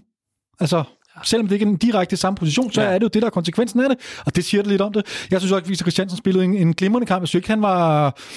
Han manglede lidt på indlæggene, som jeg synes, når man har set ham til træning, så ligger de der bare hver gang. Jeg synes, mm. der var lidt for mange slår indlæg i går, men ellers så spiller han en superkamp, og forventningerne er, er tårnhøje til ham. Sandro, har du en kommentar til vores øh, nye stjerne i spæ? Ja, jeg synes, han, jeg synes, han imponerede mig, da jeg så ham til, til at starte med. Øhm, og så er det jo klart, en ung spiller, han vil jo have dyk på et eller andet tidspunkt. Og spørgsmålet er, hvordan han bouncer tilbage, når det er, at de kommer, de dyk. Øhm, der, hvor jeg måske, altså, jeg, jeg er enig i, altså, han, han, han gjorde det ganske fint. Men Bøjlesen på en venstre bakke er måske rent defensivt stærkere, end en Victor er. Så ved at rykke Bøjle ud på venstre og få en Sanka ind, hvad får man rent defensivt? Fordi man er nødt til at respektere det, Brøndby kommer med. Og det er kun i den kontekst, at jeg tror, han måske kunne finde på at ændre. Øhm, fordi man rent defensivt på en vensterbak får en anden type, men får også en, en spiller ind, som har prøvet det før, har større lederevner. Hmm. Og det kunne der måske godt være brug for i sådan en kamp. Men jeg ved også, nu snakker vi om Balkan lige før, altså dernede, der giver de sgu bare, øh, altså man har set det før, men de giver anforbindet til en, til en, til en 16-årig, altså bare det der med at presse en ud i en situation. Mm. Og det synes jeg, han har bevist, at det kan man, altså ikke at han skal være anfører, Nej, nej. men at han godt kan spille det her. Han har sgu evnerne. Mm. Øhm, så, så ja, det skulle være den overvejelse, der vil være dernede, tror jeg. Jamen altså, jeg har umiddelbart ikke flere ting, jeg kan udfritte uh, Sandro om. Victor, Nej. har du et eller andet? Nej. Jeg synes, det har været fantastisk. Ja. Hvad tænker I, den bliver? Haha, det er et farligt spørgsmål. Jeg, jeg, jeg, jeg, har- jeg, jeg er jo en udulig, evig glad optimist altid. Jeg tror nok, vi skal få de tre point, og jeg tror... Altså, jeg har ikke været specielt imponeret af Brøndby. De gange, jeg har set dem, det har så heller ikke været vanvittigt meget, jeg har set det, må jeg nok indrømme. Jeg, øh, det er så svært med FCK ja, ja, lige for tiden, er... fordi det ene øjeblik, der spiller vi rigtig godt, og så næste mm. kamp, så er, det, så er det en fuldstændig anden kamp. Øh, jeg, jeg er optimistisk og siger, at vi vinder 2-1. Victor? Ja, men jeg er også på sådan noget, og jeg tror helt sikkert, at uh, Kamil Vilcek, han får scoret. Ja, øh, han er bare kynisk, og hvis han først kommer i det der, øh, i det der mode, hvor han bare sætter mål ind, så selvom det går dårligt for os, altså, så, så skal han nok få scoret alligevel. Han blev øh, også snydt for et sidst, vi spiller mod dem, ikke? Ude på det er ikke engang løgn. samme sted. Ja. Øhm. ja, det er rigtigt. Så du tror også, de vinder? Eller I vinder hedder det. Jeg, jeg ved ikke, om jeg tror, jeg håber det. det er mere hjertet, der snakker. Ja, præcis. Ja. Og Sandro, du, du, du, du er ret meget 50-50, eller ja, jeg tror, ja, jeg tror langt hen. Jeg tror, den bliver sådan noget øh, 1-1. Uh, øh, jeg kunne sagtens også se en kamp inden 2-2, men fordi okay. at de her derbys, så 1-1, tror jeg. Men lad os sige, at det 1-1, og der mangler 10 minutter. Ja. Er der nogen af holdene, der, der vil være tilfreds med det ene point? Øh, altså et eller andet sted, så hvis Brøndby kommer fra sådan en kamp med et point, så synes jeg jo egentlig, fra, i, fra, altså hvis man tager det fra deres perspektiv, mm-hmm. at det er jo egentlig ganske okay.